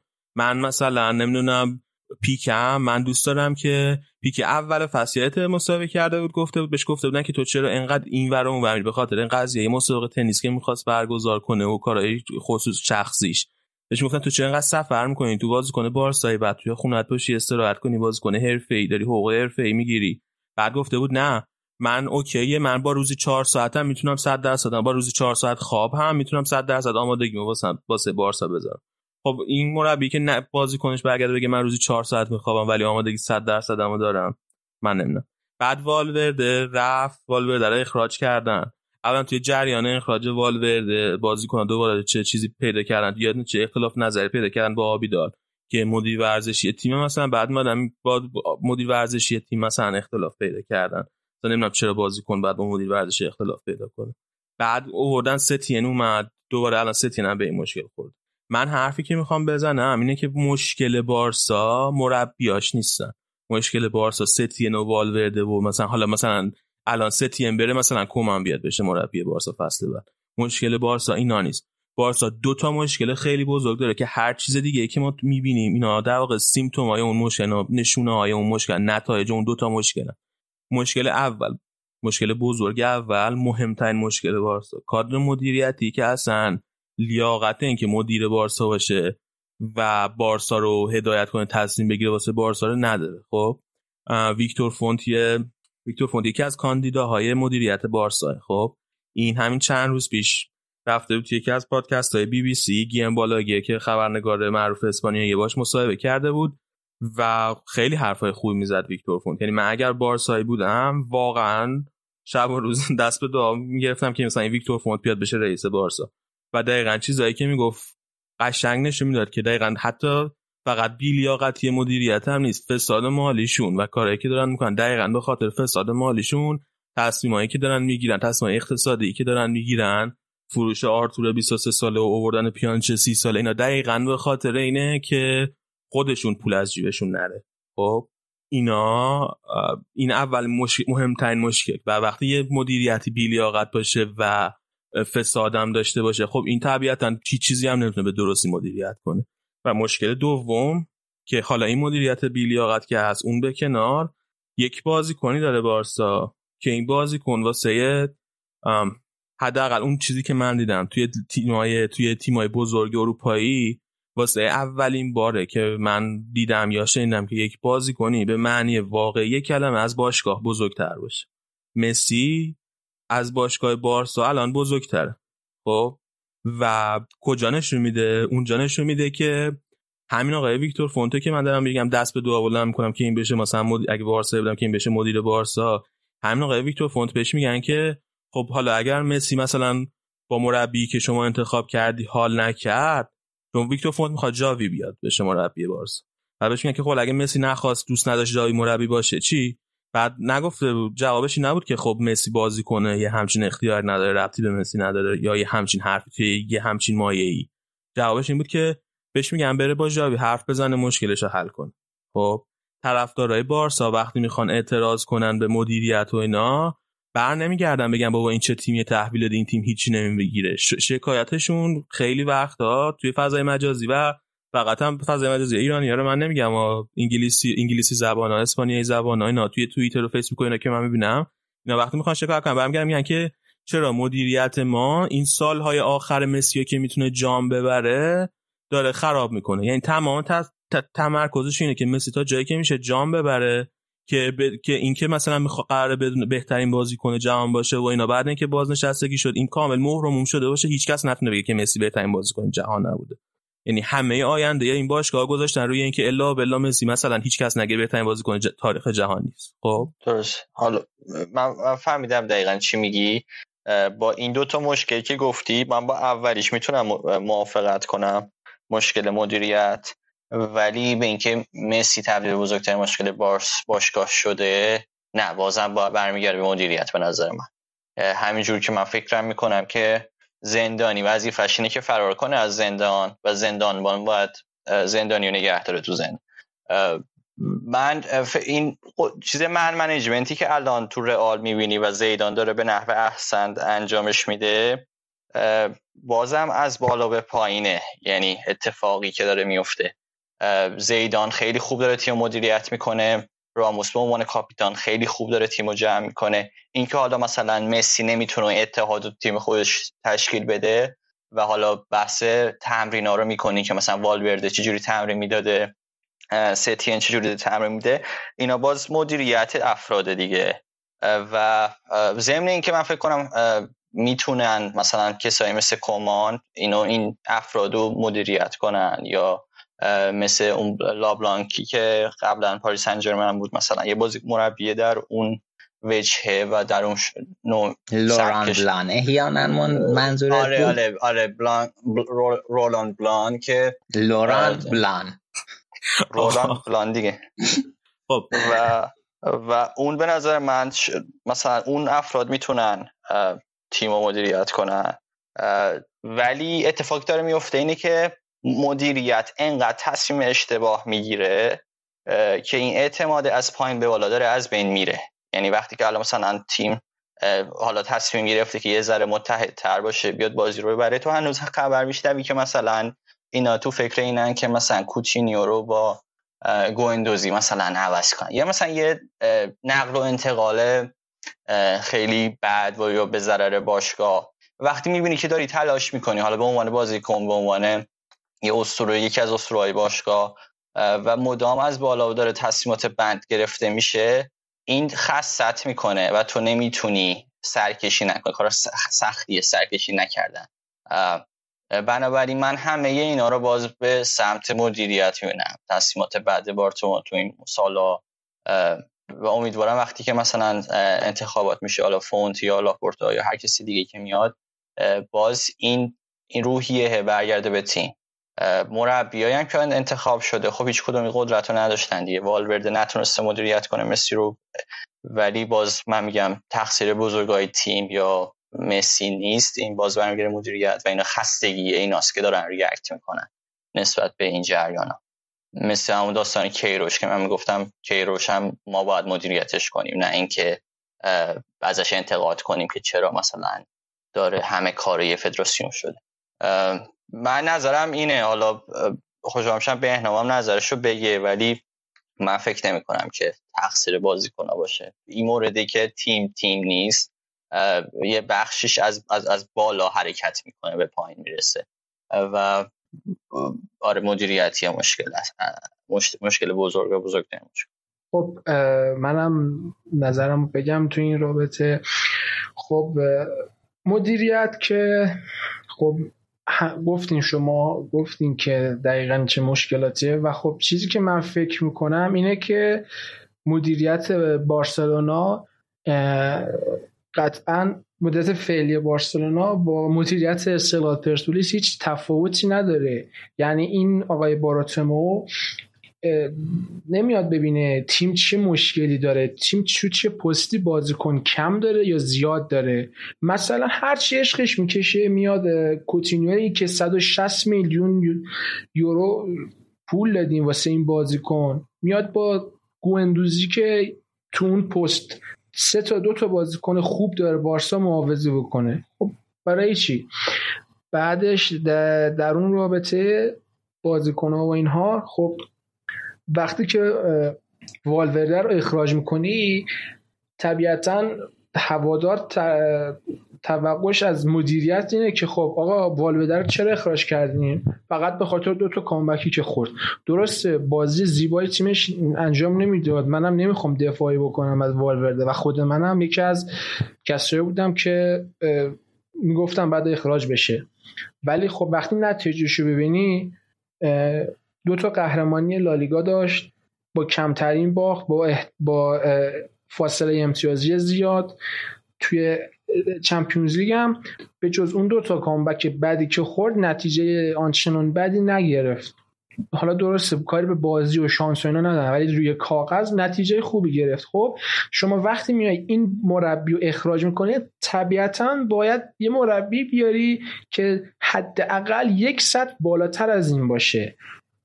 نه اینکه بری ستینی رو بیاری که می‌بینیم فقط یه بازی قشنگ توی بتیس انجام داد و هیچ افتخار و چیزی دیگه نداره و خب من خورده ای به ستین هم نمی‌تونم بگیرم چون توان فنی ستین تا همین اندازه است. یعنی توانش همین اندازه است. شما کنترل روی ستاره های فوق العاده مثل مسی، سوارز، پیکه، بوسکت و خیلی های دیگه از چنین مربی نباید توقع داشته باشی بتونه یه همچین ستاره هایی رو مدیریت بکنه. و اینکه ستین همینه. یعنی توقع چیز دیگه نباید از ستین داشته باشی. مربیه که بله تو تیمای متوسط فوق العاده است. نه توی تیمی که چندین سگانه داره و یکی از بزرگان اروپاه. قطعا لایق این نیست ستین. و من اصلا هم از دست ستین ناراحت نیستم چون توانش همین اندازه است. یعنی شما نمی‌تونی افاضلی رو بیاری بذاری مثلا میگم سرمربی رئال بعد توقع داشته باشی که مثل زیدن سه تا چمپیونز لیگ بیاره. نه توانش تا یه اندازه است و توان سیتن هم همین اندازه است. و کنترلی که بازیکنای مربیایی مثل پپ یا کلوب روی بازیکنها دارن که کنترلشون می‌کنن. تا چه تایمی بیرون باشید چه بخورید چقدر تمرین بکنید چقدر بخوابید. نه اینا رو اصلا نه ستین نه والورده هیچ کدوم اینا رو نداشت. و وقتی بازیکن می‌بینه خب مربی اهمیتی واسش این چیزا نداره. خب طبیعتا خودش نمیاد مربی بگه مربی به من بگو که من کی بخوابم. خودش یعنی خود بازیکن خوشحال میشه از این کاری که یعنی تذکر که بهش داده نمیشه. و خب که من راحتم هر کاری می‌خوام می‌کنم. مربی فقط هفته یه جلسه یه تمرین به من میده. من فشار زیاد تحمل نمی‌کنم. و اینه که کل این تیم داره افت می‌کنه و هر چه زودتر باید مربی عوض بشه. و این تیم بارسا به نظر من یه انقلاب نیاز داره. چه توی مدیریت چه توی کادر فنی چه توی بازیکن. مخصوصا مدیریت که مهمترینه. ولی ببینین منم در کل با علی موافقم به خاطر اینکه حالا درسته میگی بارسا یه انقلابی نیاز داره من کاملا باش موافقم ولی تقصیرات مدیریت جای خودشو داره.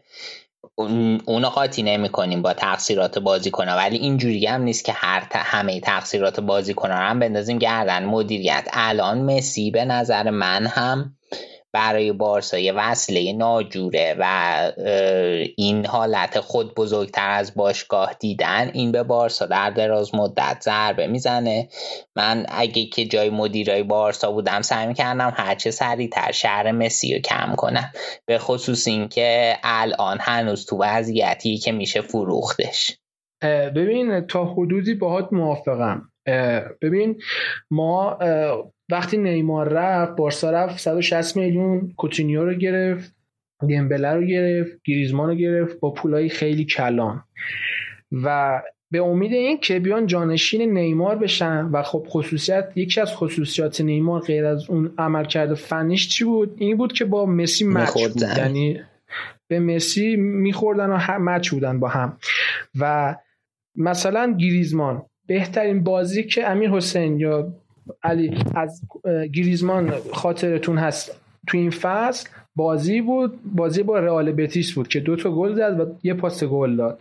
خب تو اون بازی مسی کجا بود؟ روی سکوها بود. بهترین بازی که از کوتینیو سراغ داریم چه بازی بود؟ اون بازی که فکر کنم جلوی اسپانیول بود هتریک کرد. و این وجود مسی مسی بهترین بازیکن تاریخه. در این شکی نیست. ولی این هرچی داره به اواخر بازیش نزدیک میشه این سایه‌ای که میندازه روی بازیکنهای بزرگ مثل گریزمن کوتینیو باعث میشه که عملکرد اونا رو تحت شاه قرار بده. ولی زمانی که مثلا مسی توی ترکیب نباشه و گریزمن فیکس باشه قطعا دیگه اون استرسین که الان مسی پاس میده اشتباه میده مسی ناراحت میشه یا نمی‌دونم این چیزا نداره و راحت بازی که خودش مد نظرشه رو انجام میده و آره حرف تو آراد تا حدودی قبول دارم. خب خیلی حرف زدیم راجع به رئال و بارسا و اینا. الان بازی آخرم داره برگزار میشه. رئال یکی جلوی من دیدم تا جایی که دیدم. هفته دیگه مفصل راجع به بقیه تیم‌های لالیگا هم حرف می‌زنیم. اتلتیکو مادرید سویا راجع به اینا هفته دیگه مفصل حرف می‌زنیم.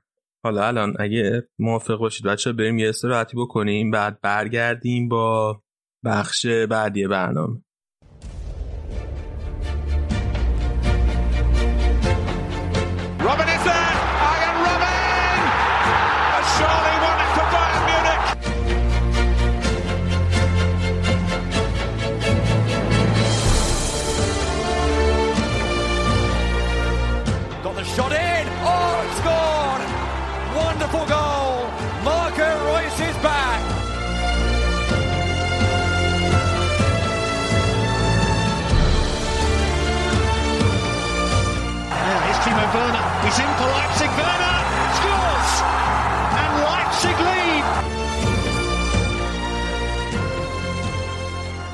خب آره بیا یکم راجع فوتبال آلمان حرف بزنیم. تو این چند وقتی که لیگ تموم شده یه سری اتفاق زیادی افتاده بیا یکم راجع بهشون حرف بزنیم یا update ی بدیم. از چیز بیا شروع کنیم. من دیدم مثل اینکه تاریخ بازی ها مشخص شده واسه فصل بعد که کی می‌خوان فصل رو شروع کنن هر کدوم از رقابت رو. آره علی ایده خوبیه که از اینجا شروع کنیم. به خاطر اینکه تاریخ ها مشخص شده همون جوری که گفتی. دف پوکال round اولش دور اولش قرار 11 سپتامبر برگزار بشه. یه هفته بعدش یعنی 18 سپتامبر بوندسلیگا شروع میشه و تاریخ 30 سپتامبر که میشه 9 مهر قراره بایرن و دورتموند دیدار سوپرکاپ رو برگزار کنه یعنی میشه بین قهرمان لیگ و نایب قهرمان لیگ. آره چون که تو دی اف بی پوکالم خود بایرن قهرمان شد. دقیقا آره. بعد دیگه راجع بازی تیم ملی هم بگو چون اونم مثل اینکه یه سری تاریخ خاش مشخص شده که کی بازی ها قرار بکن تا آخر سال 2021 2020 آره یه سری یه سری بازی ها مشخص شده تا آخر سال 2020 و بازیایی که به صورت کلی الان آلمان درگیرش میشه بازی لیگ ملت های اروپا که با اسپانیا و سوئیس و اوکراین هم گروه شدن. تاریخ 3 سپتامبر آلمان توی خونه با اسپانیا بازی می‌کنه در قالب لیگ ملت ها بعد در همین چارچوب 6 سپتامبر با سوئیس بازی می‌کنه خارج از خونه. هفته اکتبر توی پنجره فیفا دی بعدی با ترکیه یه بازی دوستانه داره. ده اکتبر توی اوکراین با اوکراین بازی می‌کنن و 13 اکتبر توی آلمان میزبان سوئیسن. بعدش پنجره بعدی 11 نوامبر با چک یه دوستانه دارن. 14 نوامبر با اوکراین توی آلمان بازی می‌کنن و 17 نوامبر بعد مهمون اسپانیا باشن. بازم در قالب لیگ ملت ها و سفره این 6 تا بازی لیگ ملت ها اینجا بسته میشه. سفرش جمع میشه. من یه سوال دارم از اون قسمت قبل گرش مرف می‌زدیم. این سوپر کاپ آلمان کجا برگزار میشه تو ورزشگاه المپیک برلینه؟ تک بازیه دیگه آره. تک بازیه آره فکر می‌کنم المپیک برلینه. چون که فینال چیزتون فینال جام هستی چون همیشه تو المپیک برلین اینو یادمه. آره سال به صورت سنتی توی المپیک برلین. آره. دیگه. ها راست من این خبر رو فرستادی تو گروه که چیز خدافزی کرد. شورله 209 سالگی. آره خیلی عجیب بود. داشت. آره. ببین این با دورتموند یه سال دیگه هم قرار داد داشت. بعد دیگه خودشون توافقی قرار داد و فسخ کردن. بعد خب الان قرضی این ور اون ور بود. واقعا تو فرم خیلی ضعیفی بود. و نمی‌دونم حالا کجای کریرش اشتباه کرد. شاید اون جایی که رفت به چلسی خیلی ایده خوبی نبود. خودش چند تا دلیل ورده بود برای خداحافظیش و یکیش که به نظر من بلدترین دلیلش بود گفت که وقتی با یه باشگاهی قرار داد داری. و فوتبالی که بازی می‌کنی حالا به انگلیسی میگن که ساکس. خیلی افتضاحه. فوتبالی که بازی می‌کنی و واقعا رود نمیشه که بری توی خیابون و توی انظار عمومی ظاهر شی. و این اینا به عنوان یکی از دلایلش که خداحافظی کرده بود ورده بود تا یه باری یا می‌خواسته با این خداحافظی از رو دوش خودش برداره. یواخیم لو هم در موردش گفته که پاس گلی که توی فینال داد هیچ وقت از خاطر آلمانیا فراموش نمیشه. و براش آرزوی موفقیت کرده بود توی کریرش پس از این. ببین کریرشی که گفته که مثلا کجا اشتباه کرده نه مثلا چلسی که رفت حالا بعد از چلسی هم اومد رفت وولسبورگ دیگه یه فصل. وولسبورگ خیلی خوب بود که حتی دورتموند هم متقاعد کرد که بخرتش. من نمی‌دونم چی آره. شد. این من خیلی بد بود. آره نمی‌دونم چی شد توی دورتموند یهو اصلا از هم گسیخت. نمی‌دونم. آره دیگه دورتموند آخه نمی‌دونم بعضی بازیکن بازیشون تو دورتموند نمی‌گیره حالا یا نمی‌تونن خیلی خوب با تیم ارتباط برقرار کنن. یه مثال بارزه که بتونن بردازن این موبیل است که توی دورتموند بود یه مدتی و واقعا بد بود و بازی آره هم بهش نمی‌رسید. حالا خب اونو آدم میگه مثلا از یه کشور خارجی اومده ولی شورله که خودش آلمانی بود و تو لیگ آلمان قبلا خودش نشون داده بود. من خیلی تعجب کردم. آره خیلی خبر عجیب و حالا به نوعی ناراحت کننده ای بود دیگه. آره اون گل فینال جام جهانی این از پاس گل دهندش و اون گل زنش هم که سال هاست گیر کرده. تو باقالیاس آره. آره.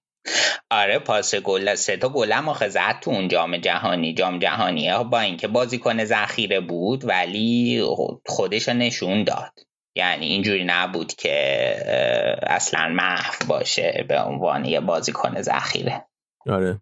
حالا علاوه بر شغل گومزم چیز کردیه گومزم خدافزی کرد. آره دیگه بعد از سعودش تو کارت به لیگ بعد دسته اول بوندسلیگا یک ماریو گومز هم خدافزی کرد. اونم توی سی و چهار سالگی و خودش اشتوتگارتی اصل سالها برای این تیم بازی کرده. بر بایرن هم سابقه بازی داشته. از مهاجمای خوب ما بوده و خیلی باش خاطرات خوبی داریم. قبل چیز بود دیگه قبل مانجوکیچ آره آره. مهاجم نوکی بایرن بوده مانجوکیچ بود که یعنی گومز بود که بعد مانجوکیچ اومد بعد لواندوفسکی خب دیگه راجبش می‌خوای حرف بزنیم؟ بریم تیم فصل رو بررسی کنیم. قبلش من یه تعدادی آمار بدم آمار بهترین چیزایی فصل رو بگم. بعد بریم تیم فصل و منتخب هوس کرد و منتخب کیکر رو یه نگاهی بهش داشته باشیم. این بیشترین گله که لواندوفسکی زد 34 تا گل. بیشترین پاس گل مولر 21 پاس گل. بیشترین خلق موقعیت گلزنی مولر بوده 84 تا موقعیت خلق کرده.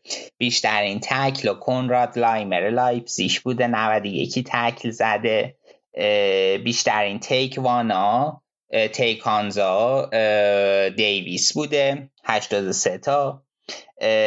بیشترین خطاهایی که برنده شده هولر بوده.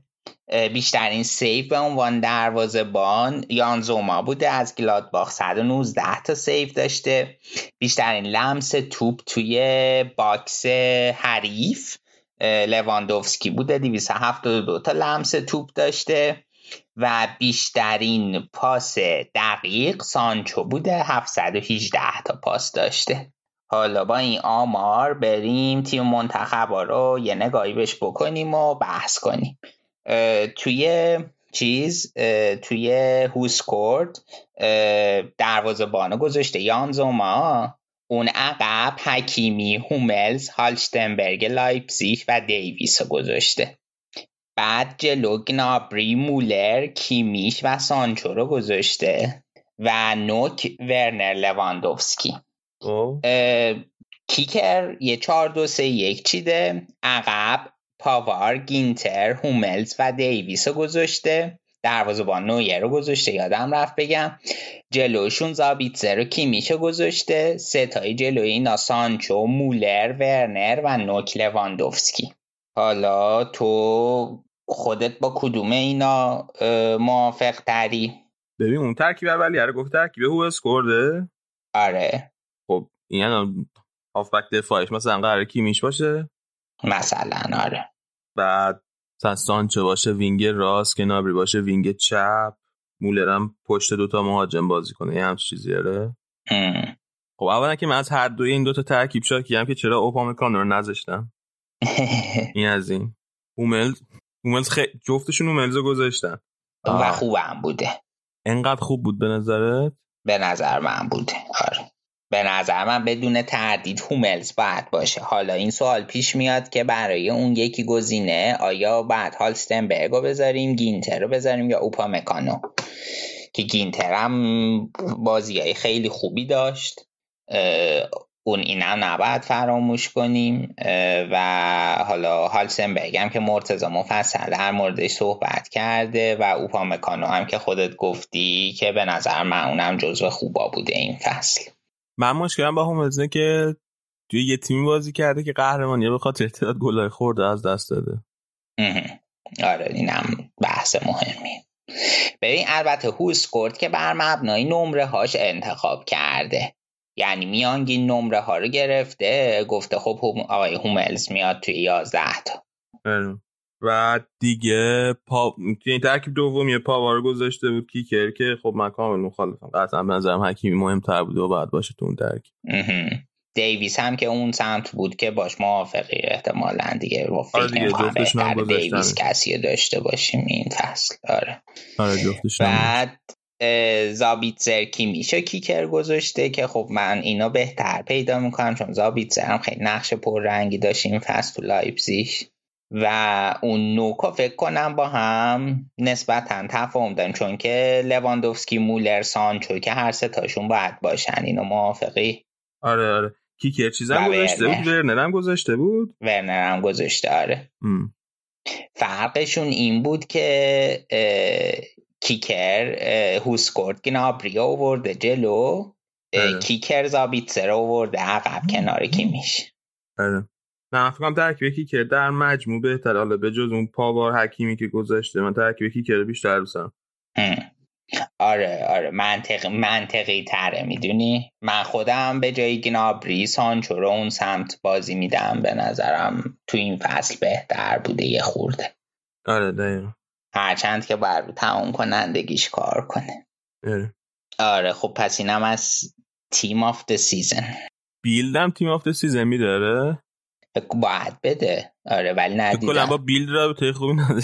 اصلا رابطه خوبی ندارم نه. بیلد یه مجموعه نشری است البته اینو من بگم که مثلا شپورت بیلد داره آوتو بیلد داره که مال خود روه. و این آوتو بیلد از اون خفنای توی دنیاست و مثلا معتبرترین نشریه خودروی اروپا خب یعنی اصلا برعکس شپورت بیلد که زرده و اینا. آوتو بیلد مثلا یه نشریه خیلی خفنه.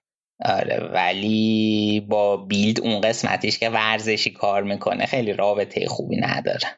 بعد اینا چیز هم هستن مثلا مثلا نشای اسپانیا یا ایتالیا اینا چیز دارن. یه تم طرفداری از یکی از تیمای مثلا لیگ هم دارن. یعنی مثلا کیکر و بیلد و اینا کاملا بی طرفن حرفش نیست که مثلا بیشتر طرفدار کدوم تیم نه نه چیز نیست. من تا چیزی ندیدم مثلا کیکر برای هر تیمی یه صفحه جدا داره توی توییتر. مثلا کیکر بایرن داریم کیکر دورتموند داریم کیکر هر باشگاهی داریم. توی توییتر هم جداگونه داره همه اینا رو؟ آره. مثلا اسپانیایی هم توی چیزشون دارن تو وبسایتشون جداگونه دارن ولی اصلا توییترشون نه توی توییتر هم جدا داره اینا رو. بیا بریم یه ذره به این حواشی تیم ها و نمی‌دونم اخبار نقل و انتقال تا ایناشون هم صحبت کنیم. بیا از بایرن شروع کنیم که چه خبر بوده؟ خب بایرن یه قرارداد sponsoring ش رو با زیمنس تمدید کرده. یه قرارداد partnership داشتن. تا سال 2023 تمدیدش کردن. بعد یه بازیکن داشت بایرن دو که این شیش ماه به صورت قرضی بازی می‌کرد. نیکولاس کون که چیز بود؟ الان یه سه ساله باش بستن تا 2023 قراردادش اعتبار داره. از آیاکس دو گرفتنش و نوک بازی می‌کنه نوک و وینگ. که اونم از بازیکن تأثیر گذاره بایرن دو بود. توی نیم فصل دوم به خصوص که خیلی بهتر بازی کردن و رفتن صدر جدول. دیگه در مورد بایرن خبر خاصی ندارم. فکر کنم می‌تونیم از بایرن رد شیم. دورتموند چه خبر بوده؟ چون که کواسیو که یادم گفتیم توی یه اپیزود آره، دیگه. کواسیو آره. آره.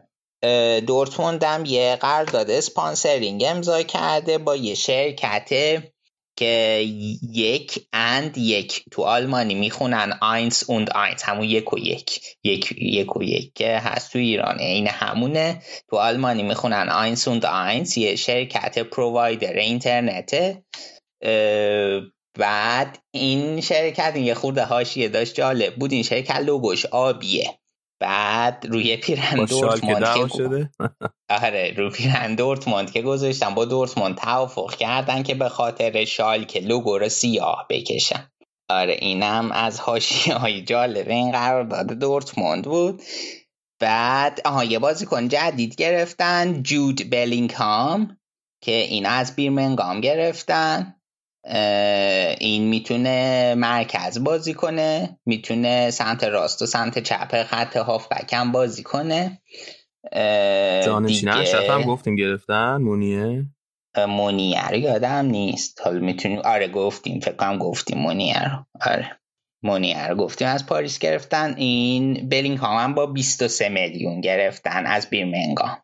دیگه عرضم به حضورت فکر کنم دورتموندمونم. همین آپدیت ها رو داشتم. لایپسیش هم بگو که من دیدم یه deal ی با لیدز دارن مثل اینکه. آها لایپسیش آره اینم جالب بود. آگوستینو اینا قرض داده بودن به لیدز بعد مثل اینکه حالا که لیدز صعود کرده یه بندی توی قراردادشون بوده که لیدز الان مجبوره 21 میلیون یورو بده و آگوستینو قراردادش دائمی کنه که این خیلی جالب بود در نوع خودش. بعد آها جانشین ورنر رو جذب کردن هی چان هوانگو که توی ردبول زالتسبورگ بود. اون یکی تیم ردبول اینا تا 2025 5 سال جذبش کردن. 11 ورنر رو قراره بپوشه. جزو خوبای چیز بود. سالزبورگ بود که یادت بیاد شهاب هم خیلی ازش تعریف کرده بود. تو اون بازیشون به خصوص جلوی لیورپول که 4 3 یا 5 3 شد حالا درست تو ذهنم نیست. بازیکن بعدی نیست ولی قاعدتا نباید ازش توقع داشته باشیم که توی فصل اولش بتونه فرم این فصل ورنر رو تکرار کنه. حالا باید ببینیم که لایپسیش این فصل با باهاش چی کار می‌کنه اصلا تو ترکیب اصلی فیکس بازی می‌کنه یا مثلا پولسنو قراره فیکس بازی بده یا دو مهاجمه میچینه چی کار می‌کنه. این ژاپنی آره؟ کره کره آره. فکر گفتم اگه ژاپنی باشه میره کنار اون مینامینوی که الان لیورپول و بعد کوبوی که بازیکن رئاله چه ترکیبی بسازن در آینده. واسه تیم لیران آره بنجامین هنریکس هم با یه انتقال قرضی همراه با بند خرید آوردن لایپزیش که ملی پوش Mannschaft ه. دیگه دیگه لایپسیش چی داریم؟ فکر کنم همین بود لایپسیشمون پس بریم سراغ گلادباخ. بریم گلادباخ گلادباخ خیلی کوتاه فقط بگم که می‌خواستم به عملکرد خیلی خوب تورام تو این فصل اشاره کنم که در واقع بازیکن جدیدشون بود بهترین ترانسفرشون بود و بازیکن فصل گلادباخ هم انتخاب شد. به انتخاب هوادارا که خب من فکر کنم حقش هم بود خیلی فصل خوبی داشت و آره از این نظر و واقعا از اون بازیکنایی بود که همین فصل اولی که تو گلادباخ بازی کرد چشه خیلی ها گرفت که مثلا حالا این خوبه ترانسفرش کنیم اینا.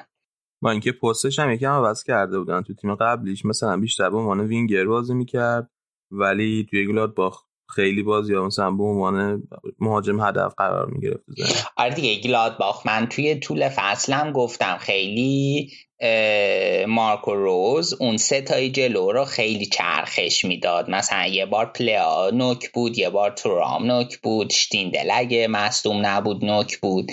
اون سه تای جلو رو خیلی چرخش می‌داد. بیا بیا بریم سراغ شال که راجع به شال که یکم حرف بزنیم. اونجا چه خبر بوده؟ خب شال که چند تا خبر داشته یکی این که با شرکت هارفید که یه شرکت ساختمانیه یه داده 26 تا 28 میلیونی بستن برای اسپانسر روی آستین تریکوشون بر فصل بعد. که خب خبر خوبیه براشون. یکی این که کالیجوری که یکی از بازیکنهای موثرشون بود از شال که جدا شد رفت آکسبورگ. که این فکر می‌کنم که ضرر بزرگی بود برای شال که با تجربه اینکه بهترین بازیکن فصل شال که به نظر من این فصل همین جوری بود نمی‌دونم حالا چه جوری می‌خوان جایگزینش کنن. نکته مهم این که تونیس که در موردش صحبت کرده بودم توی یه اپیزودا از سمت ریاست شال که استعفا داد و بعد هیئت نظارتی شال که به اتفاق آرا دکتر ینس یوختا رو به عنوان رئیس جدید این باشگاه انتخاب کرد. بعدش هم اعلام کردن که شالکه تصمیم داره که فصل آیندن با داوید واگنر سرمربی این فصلشون کار کنه. با توجه به اینکه می‌دونیم واگنر 16 تا بازی آخرش تو این فصل بدون برد پشت سر گذاشت و بازم شالکه این تصمیم رو گرفت. تمام شد. حرف راجع به فکر کنم آره دیتر هکینگ سرمربی هامبورگ بود که اخراج شد. بعد بازی های پلی آف هم فکر کنم اشاره کردیم. دوباره اشاره می‌کنم که برمن هایدنهایمو زد اومد توی بوندسلیگا یک. نورنبرگ هم اونور این گلشتاتا زد و موند توی بوندسلیگای دو. اشاره هم به روند هایدن هایم بکنیم که سال 2007 این فرانک شمیت اومده سرمربیشون شده. بعد سال 2008 اینا توی رگیونال لیگا بودن که میشه لیگ دسته پنج. بعد اومدن دسته چهار دسته سه. سال 2014 اومدن بوندس لیگای دو و سال 2020 تونستن توی پلی آف بازی کنن که این پیش رفته خیلی خوبشون ها تحت نظر این مربی نشون میده. دیگه صحبتی بوندسلیگایی آهان چرا چرا. تورستن فرینگز هم سرمربی SV Meppen شد توی دسته سه. دیگه صحبتی نداره یه سالی من الان یه یادم از کلینزمن خبر نداری؟ از بعد سال که برگشته. آمریکایی هم آلمان مونده. داره تو کالیفرنیا خوش آره. میگذرونه. آره. جدی؟ آیه سلطان استاد نیکوکوواچ. اینم چیزه قراره به گفته یه اکیپ سرمربی موناکو بشه. بس قرار داد فکر کنم. دو, سال قرار داد دو سال. خب. آره. فکر کنم سومین مربی فصلشون بود یا همچین چیزی؟ توی دو سال فکر کنم هشت بار مربی عوض کردن یا نه بار مربی عوض کردن. یه همچین آمادش حالا دقیقش احسن هرتا هم یه مدیر ورزشی بله. جدید داره آرن فردریش مدافع سابق خود هرتا زننده گل سوم آلمان به آرژانتین. تو بازی که آرژانتین آبکش کردیم چهار هیچ شد که مارادونا گفته بود مولر توپ جمع کنه و آره اینم مدیر ورزشی جدید هرتا شد. ولی آراد چیزای نیکو کوواچه که میگی؟ من یادم وقتی من با این خوشحال بودی یا می‌گفتی سبک آلمانیو من خوشحال بودم. آره نه نه واقعا خوشحال بودم. یکی به خاطر سبک بازیش یکی به خاطر اینکه من اصلا به اون ترکیب باین امید خاصی نداشتم. بعد گفتن خب ببین این الان یه مربی جوونه حالا چند سال با این تیم کار می‌کنه هم خودش پخته تر میشه هم چیز. ولی تیم بعد که هانسی فلیک اومد تیم تازه مشخص شد که چه پتانسیل بالایی داره. و من تیما خودم دست کم گرفته بودم. و اصلا تازه پتانسیل تیم مشخص شد و اصلا الان به عنوان مثلا یه مدعی چمپیونز لیگ مثلا فکر کن که من از اول فصل از من میپرسیدی باید ممکنه چمپیونز لیگ ببرم؟ گفتم عمرم. خب ولی الان دقیقا مطمئنم که ترس رو داری که اگر رئال سیتی هست کنه چی کار بکنید دیگه؟ ترس ترسناک رئال همیشه ولی من ترجیح میدم که سیتی و پپ ببازن.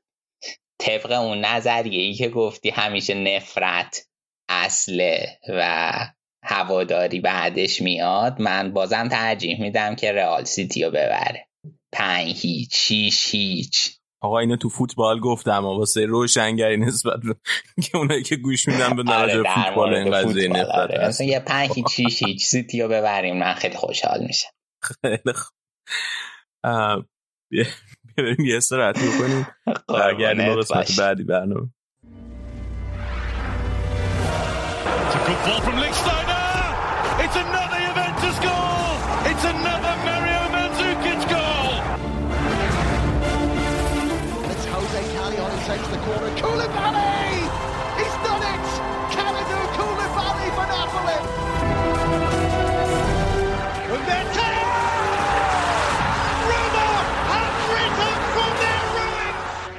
رسیدیم به بخش ایتالیایی برنامه. امروز رشاد نتونسته به ما جوین بشه رفته مسافرت.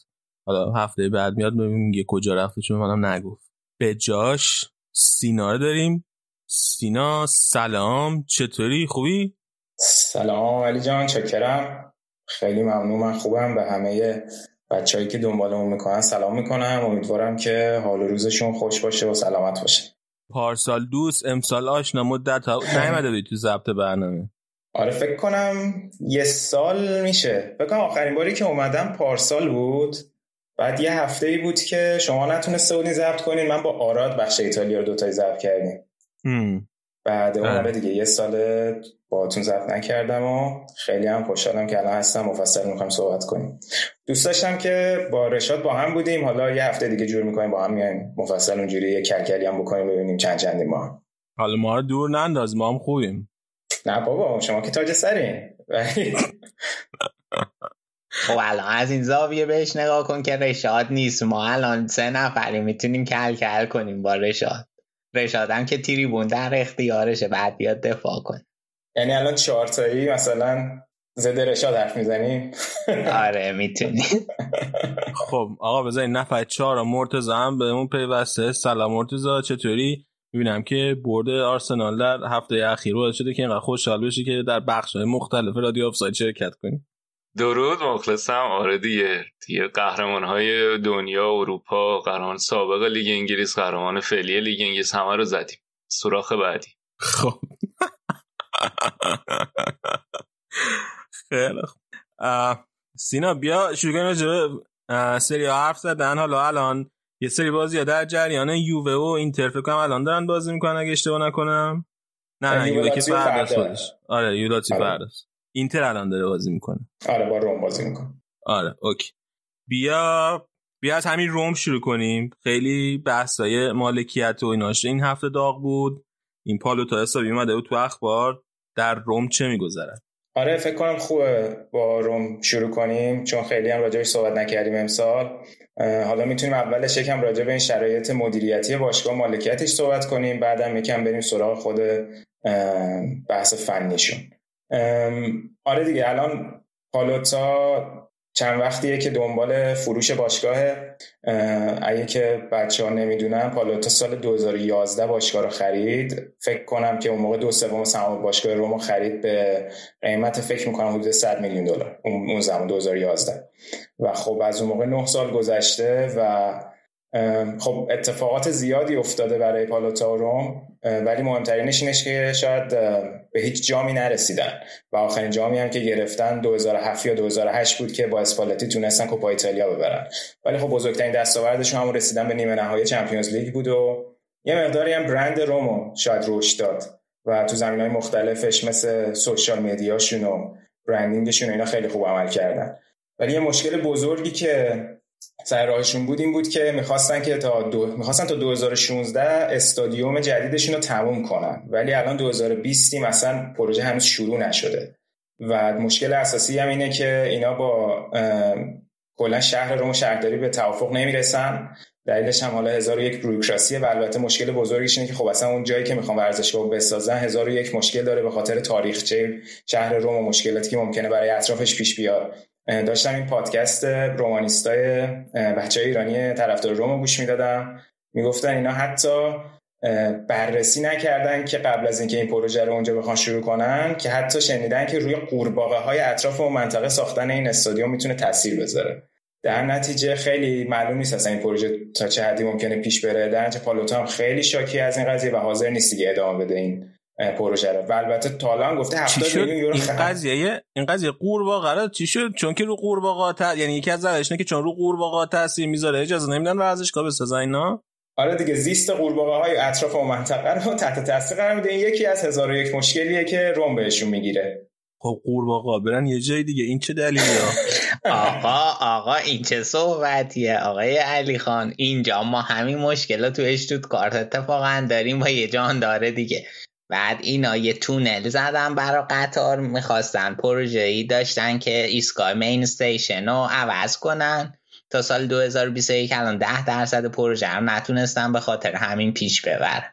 اما معلومه که طبیعت البته خب بعضی کشورام هستن که ریاستشون کلا به مثلا پدیده های طبیعی اعتقاد ندارن. در کشورهای غیر از ایالت ایالات متحده به طبیعت اهمیت میدن. نمی‌دونم مگه قورباغه روم نوع خاصی از قورباغه‌ان یا مثلا نمی‌دونیم. تو می‌دونی نیستن؟ تو می‌دونی نیستن؟ اصلا من نمی‌دونم. ما نمی‌دونیم اصلا یا نیستن ولی تو یه جوری داری میگی که انگار خاص نیستن. می‌دونی که خاص نیستن. نحوه برخورد مثل بنده خدایی که تست آیکیو داده اخیرا. رو شده. من نمی‌دونم حالا روم قورباغه هم نداشته باشه شهر بغلی قورباغه شهر بغل نمی‌دونم. اوکی خیلی قورباغه روم جلوی باشگاه آیس روم رو گرفته از اینکه ورزشگاه یکی از دلایل یکی از دلایل میگم یعنی روی هزار تا دلیل لیست کردم براش. خب. بعد اینم شاکی شده گفته دیگه آقا کلا می‌خوام بی خیال این البته کلا هم رابطش با هوادارا خوب نیست دیگه. اولا که هوادارا تا حالا نمی‌دونم این داستان مال چند ماه پیشه. می‌گفتن که طرف دو سال اصلا تا حالا خودش پاشو تو روم نذاشته. همش هم برای مذاکرات و اینا بقیه افراد میفرسته. خودش هم که توی board بوستون سلتیکس برای همین یه سری حساسیت میگن شاید بیشتر وقتشو جای دیگه داره صرف می‌کنه تا مدیریت باشگاه رو.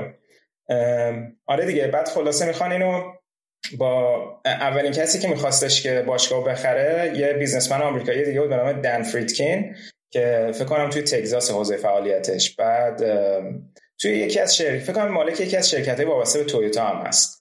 بعد خب این خیلی شدید دنبال این بوده که وارد کلا ورزش بشه و تا قبل از اینکه کرونا بیاد پیشنهادی که می‌خواستن ارائه بدن حدود فکر کنم 750 میلیون یورو بود. بعد که خب این کرونا به وجود اومد به تبعش اونم اومد پیشنهادش رو فکر کنم توی اواخر می بود که کاهش داد به حدود 530 میلیون یورو.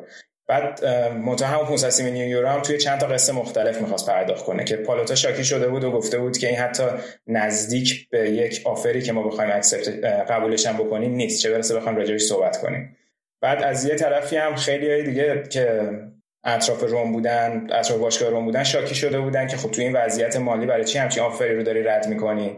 بعد حتی یه سری از سهامداره که توی اقلیت اون بردم هستن علیه پالوتای طرح دعوا شکایت کرده بودن که این اصلا فقط صرف تصمیم یعنی تصمیم گیریش فقط با خودشه. هیچ گونه منفعت افراد دیگه توی باشگاه رو در نظر نمی‌گیره. و کلا هم که با توتی هم که مشکل داره توتی هم گفته تا زمان که پالوتو هست من تو باشگاه نمیام. در نتیجه خیلی شرایط هلوش باشگاه جالب نیست از این لحاظ. خلاصه این پیشنهاد رو رد کرد ولی یکی دیگه هفته پیش گفتن که یه بیزنسمن کویتی می‌خواد بخره که پالوتا گفته همچی آفری من نگرفتم. دیروز فقط تو اخبار اومد که فریدکین دوباره می‌خواد خودش همون 500 که پیشنهاد داده رو بگه که 500 کلش نقد میدن. یعنی کلش درجا میدن که شاید حالا الان قبول کنن. ولی در صورت پالوتا و تیمش دنبال اینن که از طریق این بانک گلدمن ساکس یه investor جدید پیدا کنن که اگه اینا قبول نکردن به یکی دیگه بفروشن. خب سینا جون بانک گلدمن ساکس می‌دونی کجاییه؟ بله آمریکاییه. آه هم همین در ادامه اون صحبتایی که داشتین می‌کردین خواستم که یادآوری کنم. خب بانک به زندگی قورباغه اهمیت نمیدن. خب من شنونده می‌دونم بین زندگی قورباغه ها با سیستم های بانک گلدمن ساکس یکی, انتخاب, کنن. اصلا جایی برای انتخاب ما از ما اصلا حرفمون نبود یکی انتخاب کنه. خب. نه مرتضی جون ولش کن. کشور ما هم رفته بود چند میلیون سرخپوست کشته بود کشور درست کرده بود الان همینه می‌گفت. حالا کشور ما ما که نداریم ولی ما کشتن ولی راستشو بخوای. ولی حداقلش اینه که میان میگن کشتیم. خب. الان اینجا هم دعواست حسابی سر مجسمه های این چیزا اینایی که این رزیدنشال اسکول ها رو درست کرده. برگردیم ایتالیا. آره برگردیم ایتالیا. خب, خب داخلی داستان اینه که خب خیلی توی ایتالیا این داستانای ساختن این چیزا ممکنه که به خاطر این مسائل تاریخی که دارن تحت تاثیر قرار بگیره. الان حالا بحث استادیوم روم شد. خب توی همه این تیم‌های بالا جدول ایتالیا نگاه کنید خدای یوونتوس از لحاظ اینکه استادیوم خودشو داره خیلی از بقیه جلو یعنی واقعا یه بردی کرده تو این زمینه. تو الان نگاه کن آتالانتا که استادیومش اون بس داره تو سنسیرو اصلا اروپاییاشو بازی می‌کنن اینتر و میلان داستانه خودشونو دارن برای استادیوم جدیدشون. روم و لاتزیو که تو المپیکو دارن بازی می‌کنن. لاتزیو که فکر نمی‌کنم حالا حالا بخواد استادیومی داشته باشه. ناپولی هم که اون استادیوم اسفناکو داره که همیشه میگن خطر داره اون بالاش ردیف بالاش و ردیف پایینش که اصلا بلیت نمیفروشن خب از این لحاظ خیلی داستان دارن الان حالا تو پرانتز بحث استادیوم هم شد. حالا باز اینتر و میلان پروژهشون داره به یه نتیجه می‌رسه. من خوندم که ماه پیش این دفعه شهرداری میلان چراغ سبز رو نشون داده بود که می‌تونن سنسیرو رو خراب کنن. به خاطر اینکه خب این اوایل قرن 20 ساخته شده و چند بارم بازسازی شده. در نتیجه هیچ نکته ای که بخوان از لحاظ تاریخی نگهش دارن نداره. یعنی ارزشی ارزشی نداره که نگهش دارن. در نتیجه الان می‌تونن دیگه پروژهشون ادامه بدن. دو تا شرکت هم هستن که یکیش اتفاقا آمریکاییه. بکنم اسمش پاپیولسه همونیه که ورزشگاه تاتنهام و بمبلی اینا رو ساخته. یکیش هم ایتالیاییه. اونا دو تا طرح دارن. یکیش اسمش کاتدرال خیلی قشنگه اون. حتما لینکشو می‌ذارم ببینم بچه ها یکی دیگه هم دارم اون یکی شرکت ایتالیایی یه طرحی داده. اسمش هست The Rings of Milan اون بیشتر شبیه استادیوم آزادیه. ولی حالا اینا به خدا شب این استادیوم آزادیه. حالا عکسشو می‌ذارم یه حالت رمپاش حالت استادیوم آزادی اون مثلا اومده گفته که دو تا رینگ داشته باشیم یکیش به نماد اینتر یکیش به نماد میلان که رفتن توی هم اصلا خیلی چیز زایه‌ای آ فقط اینکه اون سنسیرو رو که گفتی خراب کردش. اونو چیز تاریخی نه اونو فکر کنم بحث این بود که آیا جنبه های فرهنگی و هنری مثلا واسه ایتالیا داره یا نه. بحث چیزای تاریخی. چون تاریخی که مثلا 100 سال که تو ایتالیا دیگه تاریخ آها از لحاظ کالچر راست میگی. آره. آره از لحاظ آره ولی گفتن یه تیکه هایشو نگر دارن که نمادش باشه. مثلا تو یه پروژه اون حالت برجایی که هست دور استادیومه. مثلا یکیشو نگر دارن. کلا چون می‌خوایم محوطه سازی هم بکنن بعد روی این مانور دادن که این الان کلی می‌تونه باعث ایجادش اشتغال بشه و کلی شغل ایجاد کنه و اینا. خلاصه اون ممکنه به نتیجه برسه ولی این پروژه روم حالا حالا به نظر نمی‌رسه به نتیجه برسه. ببینم بعد الان یعنی دوباره می‌خوان یه ورزشگاه بسازن برای جفتی ما؟ که دو تا آره، آره. میگن. آره. خود یعنی جفتشون دوباره توی ورزشگاه بازی کنه آره آره. مثلا اینکه خب مال خودشونه مال شهرداری نیست. دقیقا. دیگه اون پولو نمی‌پردازن ولی خب گفتم به خاطر اینکه می‌خوایم که حالا به خاطر اون هیستوری که دارن که این دوتا با هم مثلا همیشه رابطهشون خوب بوده و بعدا به هم دیگه کمک کنن و این حرفا می‌خوان این کارو بکنن. حالا باید تو دراز مدت چقدر می‌تونه کمک کنه این از این لحاظ. اینتر میلان یکی زد. آره دیفرای زد خیلی هم خوب زد. همزمان خب. مولتی تاسکینگ قوی. خب بریم برگردیم به همون روم و پالوتا و اینا. دیگه آره. پالوتا چیزی هست بگی یا بریم سراغ چیزای فوتبالیشون؟ نه از اون لحاظش که حرفی نیست. می‌تونیم بریم سراغ بحث فنیشون. آها فقط اینم بگم که الان بعد منچین جان لوکا پتراچی از تورینو آوردن پارسل برای مدیر ورزشی. که اونم توی یه ماه پیش بود فکر کنم با پالوتا به مشکل خوردن. گویا پالوتا اومده بود از فونسکا تعریف کرده بود و گفته بود که حمایت کامل و هماهنگی کامل با همه اعضا داره. بعد دقیقا همه رو اسپرده بود به جز پتراچی. بعد نوشته بودن که پتراچی بعد این مصاحبه پالوتا تو واتساپ بهش مسیج داده کلی دریوری گفته. اونم پتراچی رو اولش تعلیقش کرد دیروز رسما دیگه اخراجش کرد. حالا اونم احتمالا می‌خواد ببره به دادگاهش که پکیجشون رو قبول نکرده و می‌خواد که اینجوری باشه که دو سال حقوقش رو بگیره و بشنه خونه خلاصه الان مدیر ورزشی هم نداره. چون پایینیه ولی اسم همه رو برده آره دیگه قطعا می‌خواسته که یه احتمالا حالی به یارو بده که اینجوری کرده. بعد حالا الان جالبش اینه که روم به سویا هم خورد تو لیگ اروپا دیگه. مونچی اونجا هست تقابل مونچی و روم هم باز جالبه.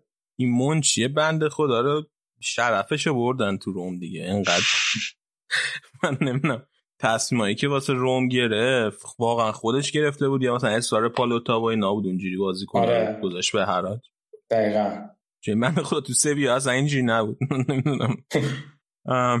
okay بریم بریم سراغ بله. همسایه فوتبالیشون این مربی آره. جدیدشون رو چطور می‌بینی کلا؟ ببین فونسکا آخه قضیه اینه که اینا به خاطر اینکه خب دو سال نتونستن برن Champions League امسال هم نمی‌تونن برن. خدایی خیلی تحت فشارن از لحاظ اوضاع مالی. بعد در نتیجه اینا هی تو این چند تو این دو سه سال اونقدر نتونستن squad شون اونقدر که باید نگه دارن. خب پارسال نانگولان رو فروختن. بعد اونقدر ستاره هم نتونستن بگیرن. الان بعد از اینکه این پاندمی بعد بازی ها دوباره شروع شد یه چند تا بازی رو پشت هم باخت فونسکا. بعد خیلی دوباره حرف این شد که ممکن اسپالتی برگرده. اسپالتی هم خیلی محبوبه دیگه بین طرفدارای روم. که البته اسپالتی گفت نه فونسکا خوبه و اسپالتی هم چون هنوز داره از اینتر حقوق می‌گیره شاید بعدش نیاد. حالا حالا شروع کنه دوباره. یعنی بشینه بیرون براش اوکی. بعد یه اتفاق جالب افتاد تو ترکیبشون. اینا هم کل فصل چهار دفاعه بازی می‌کردن. یهو از سه تا بازی قبل روم اومد فونسکا اومد ترکیبش سه دفاعه کرد. بعد کردش سه چهار دو یک. بعد خیلی جالبه که نتیجه گرفت سه تا بازی. و در حالی که تو نگاه می‌کنی اصلا مهره های بازی با سه دفاع رو نداره. یعنی کولاروفی که فول بکه داره. الان کاملا به عنوان دفاع توی این سه دفاع بازی می‌کنه. خیلی عجیب بود تصمیمش. ولی حالا جواب داد دیگه. البته بازیایی که داشتن بازی خیلی سختی نبود. یه دو یک پارما رو بردن سه هیچ برشا رو بردن. اول این هفته هم دو یک ورونا رو بردن. حالا ورونا یکم بازی سختی شد براشون ولی تونستن ببرن. سه تا بازی و حالا گفته داره جواب میده می‌خوایم همین کارو بکنیم. الان هم جلوی اینتر دارن سه دفاعه بازی می‌کنن. ولی خب یه چلنجی که داشت تو طول فصل وینگراش بودن. که الان دیگه رسیده به میختاریان و پلگرینی. از اونا داره پشت جکو استفاده می‌کنه و خب چنگیزونده رو داره کلایبرتو داره و زانیولا هم که برگشته. حالا یه نکته که راجع به زانیولو بود بازی قبل که اومد تو بازی خیلی از دست شاکی شدن بازیکن‌ها و خود فونسکا گفته بودن خیلی بیخیال بازی می‌کنه. کلی بعد بازی هم بهش توپیده بودن. الان فکر کنم تو ترکیبم نبود اصلا رو سکو بود اگه اشتباه نکنم. حالا نمی‌دونم حالت تنبیهی داشته. یا چی؟ فکر کنم رو سکو بود زانیولو ولی کلا میگم سکوادشون اون سکوادی که باید باشه نیست. البته کلی جوان خوب دارن ولی خیلی فاصله دارن با اون که چند سال پیش بودن. نمی‌دونم حالا این فونسکا رو نگه دارن یا نه. پالوتا که باش حال می‌کنه مشکلی نداره ولی خب آینده باشگاه چون معلوم نیست نمی‌دونم چه میشه. بعد خب الان مهاجم نوکم تو حساب کن الان ژکو 34 سالشه فکر کنم دیگه. حالا درست حرفش هست که کنته میخوادش ولی فکر نمی کنم بره. ولی خب جایگزینی برای اونم الان در حال حاضر ندارم. پاتریک شیک هم که داده بودن ردبول حرفش هست که اگه که رانگنیک بره میلان اصلا پاتریک شیک بره اونجا چون اصلا الان اونجا با هم کار می‌کردن خیلی قبولش داره. خلاصه مهاجم نو که درست درمونی هم الان ندارم. بحث الشراوی بود که فکر کنم می‌خواسته برگرده ولی اونم معلوم نیست. این از وضعیت رو آره بیا بریم راجع میلان. یکم حرف بزنیم که از وقتی که از کرونا برگشتن ترکوندن حقیقتا خیلی نتایج خوبی گرفتن. حالا بعد نتایج خوبی که گرفتن این قضیه اینکه رانگ نیکم بیادم براشون حالا مشکل ساز شده چون نمی‌دونن مثلا الان مالدینی و این آیه پیولی که اینقدر خوب نتیجه گرفتن و حالا مثلا اگه اخراج بکنن یا مثلا خودشون برن بعد چه چیزی داره؟ چه تأثیری می‌تونه رو فصل دیگه بذاره باشه روی رانگنیک؟ آره دقیقا.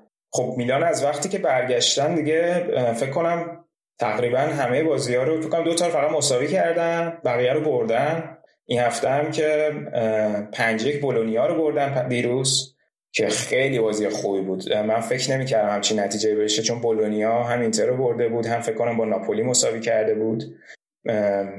و الان یه آماری هم که بود قبل از اینکه بازی ها قطع بشه تو 26 بازیشون 28 تا گل زده بودن الان تو این 8 بازی 25 تا گل زدن. خیلی آمار خوبیه. بعد خب قشنگ معلومه که بازیکن ها توی این ترکیب جدیدشون که 4 2 3 1 خیلی خوب همه تو اون جایی که هستن جا افتادن. با گتوزو فکر کنم 4 3 3 بازی می‌کردن. بعد مثلا این چالان اغلو اصلا تو اون ترکیب نمی‌تونست خودش نشون بده. الان که شماره ده داره بازی می‌کنه اصلا شاید بهترین دوران زمان بازی کردنش توی میلان داره سپری می‌کنه. بعد خب بازیکنایی که اول فصل خریدن تو طول فصل خریدن خیلی بهشون کمک کرده که این یکم برگه برنده شده برای مالدینی الان. هم به ناصر گل زد. این تو هرناندز خیلی خوب جا افتاده. دیگه این کیایر هم که تمدید کرد باشون.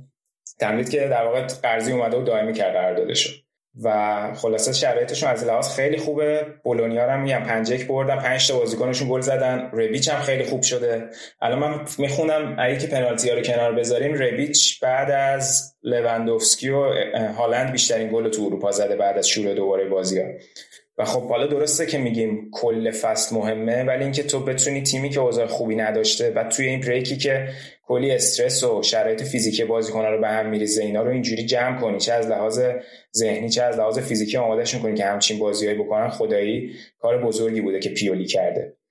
ولی من نظرم اینه که پیولی تجربه نشون داده اونقدر مربی نیست که مثلا الان بخواد میلانو توی چند سال آینده بگیم مدعیشون کنه یا ببرتشون چمپیونز لیگ. به خاطر اینکه تو لاتزیو که بود فصل اولش خوب نتیجه گرفت فصل دومش اخراجش کردن. تو اینتر که بود وسط فصل اومد چند تا بازی برد جلوی بزرگا باخت. هفت پشت پنج تا هفت باخت پشت سر هم داد اخراجش کردن. فیورنتینا بود دو سال. سال اولش خیلی خوب بود. سال دومش حملهشون فوق العاده بود. فوق العاده بود.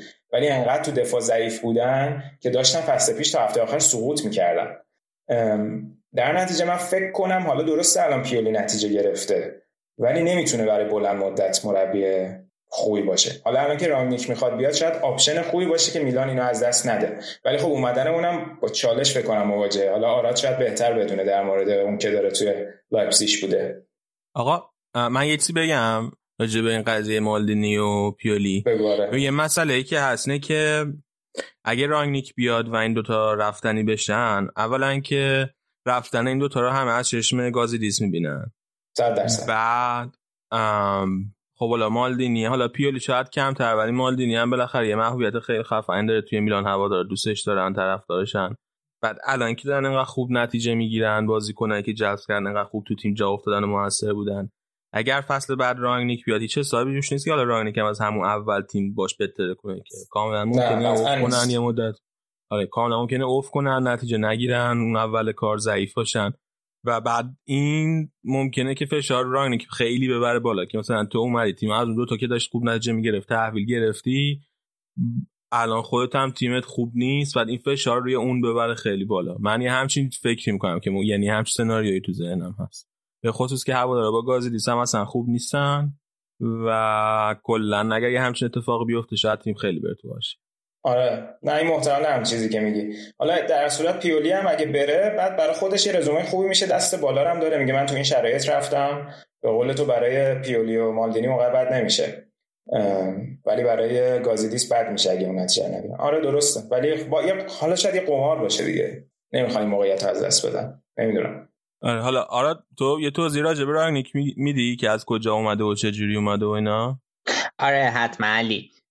رانگنیک کریرش از اطراف اشتودگارد شروع کرد. یه شهر کوچیکی هست اطراف ما به اسم باکنانگ.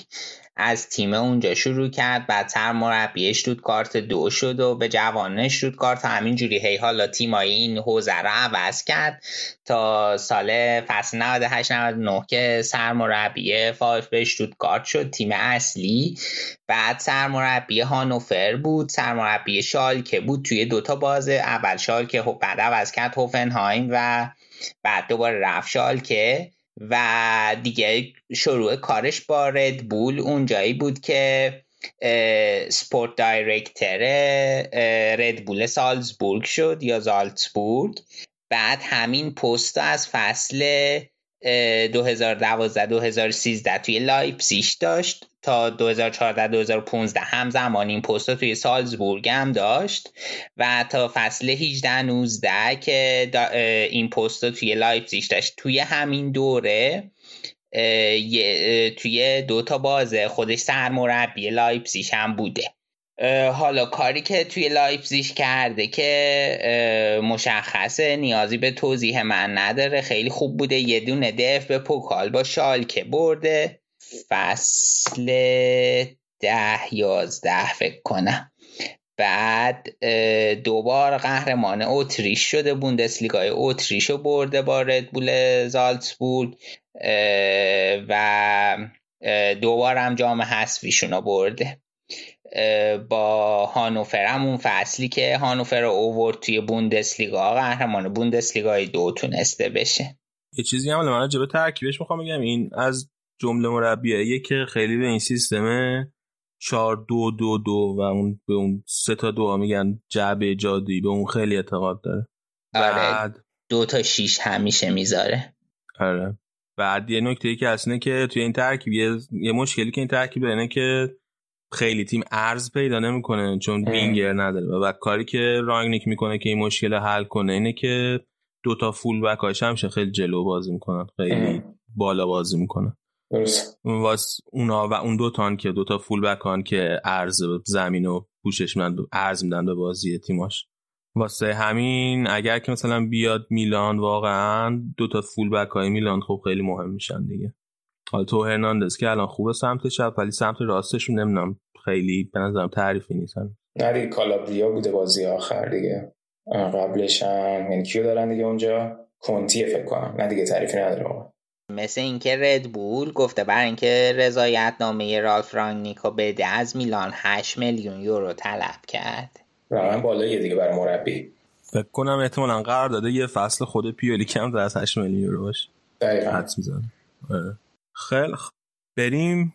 بریم کم ناپولی حرف بزنیم. آره ناپولی هم آره دیگه الان میلان و روم و ناپولی سراغ رتبه پنجم ششم که برن لیگ اروپا. و ناپولی هم که خب با آقای گتوزو اوضاعش بد نیست الان. البته توی بازی که داشتن الان هفته پیش فکر کنم که بعد اینکه با میلان دو دو کردن یکم دوباره شرایطشون به هم ریخت و بعدش هم با بولونیا مساوی کردن. امروز خیلی شانس آوردن. من حتی بازیشون رو ندیدم. امروز با اودینزه تا دقیقه 95 6 یک یک مساوی بودن. خیلی عقب میافتادن اگه یک یک میموند. ولی دقیقه 96 متروپولیتانو گل زد. دو یک بردن. خیلی امتیاز مهمی بود براشون. و یه خبر مهم برای ناپولی این هفته این بود که با میگن که گویا این ویکتور سیمهن که مال مهاجم لیله مدیکال تستاش هم دیگه انجام داده با ناپولی با 80 میلیون یورو می‌خوام باش قرارداد ببندن فکر کنم اون خیلی خرید خوبی باشه براشون. 80 میلیون یورو؟ منم خیلی تعجب کردم. من اینو توی دو تا سایت ایتالیایی دیدم. فوتبال ایتالیا بود و کالچو مرکاتو. بعد گفتم این بازیکن 21 سالشه. خودش از شارلوا فکر کنم رفته بود لیل دو سال پیش یا پارسال 14 میلیون رفته بود. اینکه 80 میلیون باشه. فکر کنم با بونس و این چیزای اضافهش میشه البته 80 میلیون ولی بازم خیلی زیاده. گویا اینتر و یوونتوس هم دنبالش بودن منتها سالهای پیش که آسیلیو گفته بود که من خیلی حال می‌کردم با این ولی اون موقع که ما می‌خواستیم بخریمش فکر کنم مشکل پاسپورتی اینا داشته پاسپورت اروپا نداشته ما نمی‌خواستیم بگیریمش. ولی الان خیلی برگ برنده ای بود که رو کرد ناپولی این هفته. البته هنوز رسمی اعلام نشده ولی اینجور که خبرها می‌گفتن گویا دیگه داره نهایی میشه. البته چیز هم هست دیگه. اگه که بحثش هست شاید که کلی هم بفروشن. شاید آره. سیتی مثل این که دنبالشه بعد اگه اونو بفروشن خب یه پول خوبی دستشون میاد احتمالا. دقیقا. آره سیتی یا حالا اشکرینیا رو می‌خواد یا کولیبالی رو احتمالا میگه. بعد سینه تو خود راجبه چی چی فکر می‌کنی؟ بازی ناپولی بارسا. ناپولی بارسا بازی رفت. الان بازی برگشتشونه. درسته؟ بازی رفت یک یک شد درسته؟ آره. بازی رفت توی ایتالیا یک یک شد. آره. نمی‌دونم. آخه اگه که بف... ممکنه که دوباره ببین الان قاعدتا از اینه که نمی‌تونه گتوزو اون بازی رو ببنده چون نیاز به گل داره. درسته؟ ولی خب شاید بیاد همون کارو بکنه و صرف این که بخواد رو ضد حمله یا رو اون تریکایی که داره گل بزنه ازش استفاده کنه. چون بالاخره تحتش تجربه بازی اروپاییشون اونقدر زیاد نیست هیچ وقت هم تو اروپا اون کانفیدنس و اعتماد به نفس رو نداشتن بازیکناشون. آره بعد بارسا هم خیلی دفاع خوبی نداره یعنی گل زدن بهش خیلی چیز عجیب غریبی هم نیست واقعا. آره نمی‌دونم. حالا البته اونقدر اتفاق بزرگی نیست براشون اگه هست ناپولی. همین که الان تونستن شرایط اول وسط فصل رو حداقل جمع جور کنن برن لیگ اروپا براشون شاید این فصل کافی باشه. البته خب میام دستاورد بزرگی بارسلونا بزنن برن یک چهارم. ولی اونقدر اتفاق بدی نیست براشون اگه هست بشن چون در صورت گتوزو که میمونه فصل بعد و می‌خواد حالا یه پروژه رو با گتوزو شروع کنن دیگه. خیلی خب بیا یکم هم راجع به یووه ساسولو حرف بزنیم. آره. رشاد رشاد هم خیلی از چیزا تعریف می‌کنه می‌دونین دیگه. از آیه ساری هم تعریف می‌کنه.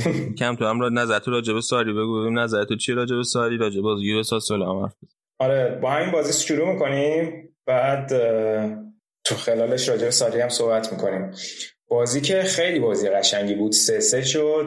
تو زمین ساسولو هم بود. ساسولو هم خیلی بعد بریک خیلی خوب بوده. اونا هم از لحاظ خط حمله فوق العاده بودن با اینتر هم سه سه کردن. بعد چهار تا به لچه زده بودن. لاتزیو رو دو یک برده بودن. فیورنتینا رو سه تا زده بودن. من کلا با این دیزربی هم خیلی حال می‌کنم. خیلی مربی خوبیه. و حالا رشاد برنامه های قبل می‌گفت که بازی با می هم بازی با میلان هم بازی با آتالانتا گفتش که نیمه اول ما می‌تونستیم چند تا گل بخوریم. این بازی هم همین بود. قشنگ نیمه اول چند تا گل می‌تونستن بیشتر بخورن. البته بخوایم منصف باشیم تا آخر بازی هر دو تا تیم موقعیت خوبی داشتن. ولی خب ببین الان نگاه کن نیمه اول یوونتوس دو هیچ جلو افتاد. چه گلای خوبی هم زدن. خیلی جفت گل خیلی قشنگ بود. هر دوتا هم پاس پیانیچ بود. من نمی‌دونم واقعا مشکل رشاد با پیانیچ چیه. به نظر من خیلی بازیکن خوبیه و حالا نمی‌دونم که بارسا رفته اونجا چه جوری می‌تونه باشه ولی به نظرم خیلی مهره تاثیرگذاری بوده این سال برای یوونتوس. فوق العاده بود این پاس گلایی که داد این فصل ساری رجیستا بهش بازی می‌داد. پست اصلیش نبود دیگه. من من آره فکر کنم مهمترین مشکلش این که پست اصلیش بازی نمی‌کرد این فصل. آره درسته. ولی خب تو ببین همین که هست الان بهتر از این نداشتن اون وسط برای یوونتوس. کی می‌خواسته دیگه این کارو بکنه؟ خب آخه مشکلشون همین بود که اصلا کلا خط هافبک خیلی خوبی ندارن دیگه. خب دیگه یعنی رشاد هم همینو میگه میگه این میلان کلی پول داده اریکسن داره بعد کلی خرید کرده ما الان پیانیچ داریم. بابا واقعا باور کن پیانیچ خیلی کمی از اریکسن نداره الان. اریکسن بستگی داره شما تو چه الان اریکسن رسما داره جون می‌کنه تو اینتر تو ترکیب کنته جا بیفته. تو نمی‌تونی مثلا بگی چون کیفیت خوبی اونجا داشته ارائه میده الان اینجا هم همون کیفیت رو داره ارائه میده. خیلی الان مشکل داره تا جا بیفته. ولی پیانیچ مهره خوبی بوده برای یوونتوس. حالا anyway بریم جلوتر. بعد اینا دو جلو افتادن. باز کامبک خوردن دیگه. سه تا خوردن. شما داره این اتفاق برای تیمت دوباره تکرار میشه بعد بازی با میلان. خب این یه مشکل بزرگه. یه مشکل واقعا مشکل مشکل حالا من نمیگم همش تقصیر مربیه ولی خب مربی نقش بزرگی داره که تو تیم تو از لحاظ ذهنی جوری آماده کنی که وقتی دو هیچ جلو میفتی شروع نکنی به بازی که خیلی از سر شکم سیری باشه و بی خیال کنی بازی رو.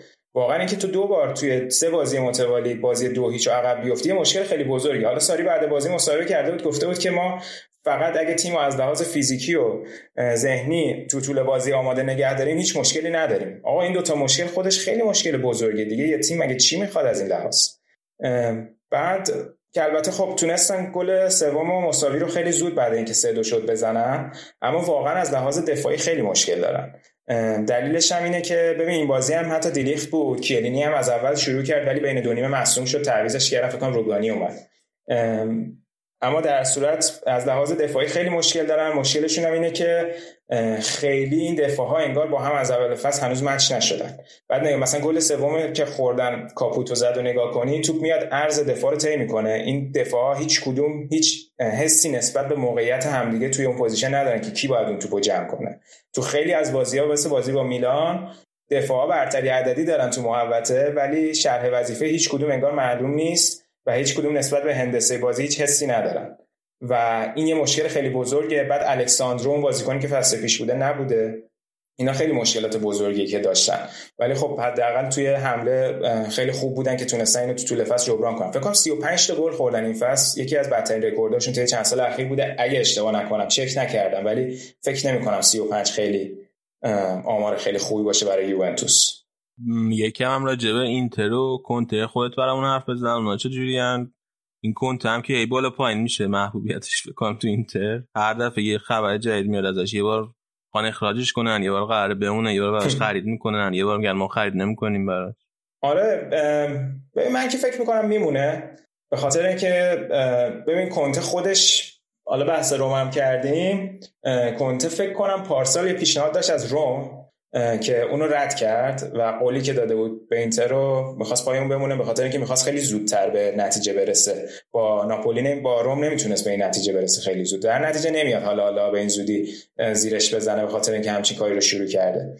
ولی من خوشبینم اگه که بازیکنه که می‌خواد بگیره. خب کنته فرقش با بقیه یه سری دیگه از مربیایی اینه که یه سیستم داره یه فلسفه بازی داره باید مهره های اون فلسفه و اون سبکش رو داشته باشه دستش. اینجوری نیست که با توجه به داشته هاش بخواد تیمش رو تغییر بده. در نتیجه حالا الان مثلا خب برای فصل بعد وینگ بک ها نقش خیلی مهمی دارن. خب یه بازیکن از رئال خریدیم خیلی قیمت خوبی هم خریدیم. اسمش نمیارم دیگه ناراحت بیشتر نشی. اونو الان سمت راست داریم. ولی مثلا الان چپ یکی دیگر هم بگیرن این امرسون از چلسی حرفشه بگیرن. خب مثلا خیالش از اون لحاظ شاید راحت بشه. ولی من فکر می‌کنم اوضاع بد نیست. الان مثلا نگاه کن تو این دو, دو بازی که این هفته بوده یه بازی جلو تورینو بود که سه یک بردیم یه بازی هم جلو اسپال بود چهار هیچ بردیم. تیم دوباره به اون مومنتوم بردنش برگشت. حالا تیمای بالا جدولی نبودن ولی خیلی مهم بود شیوه بازی که داشتیم.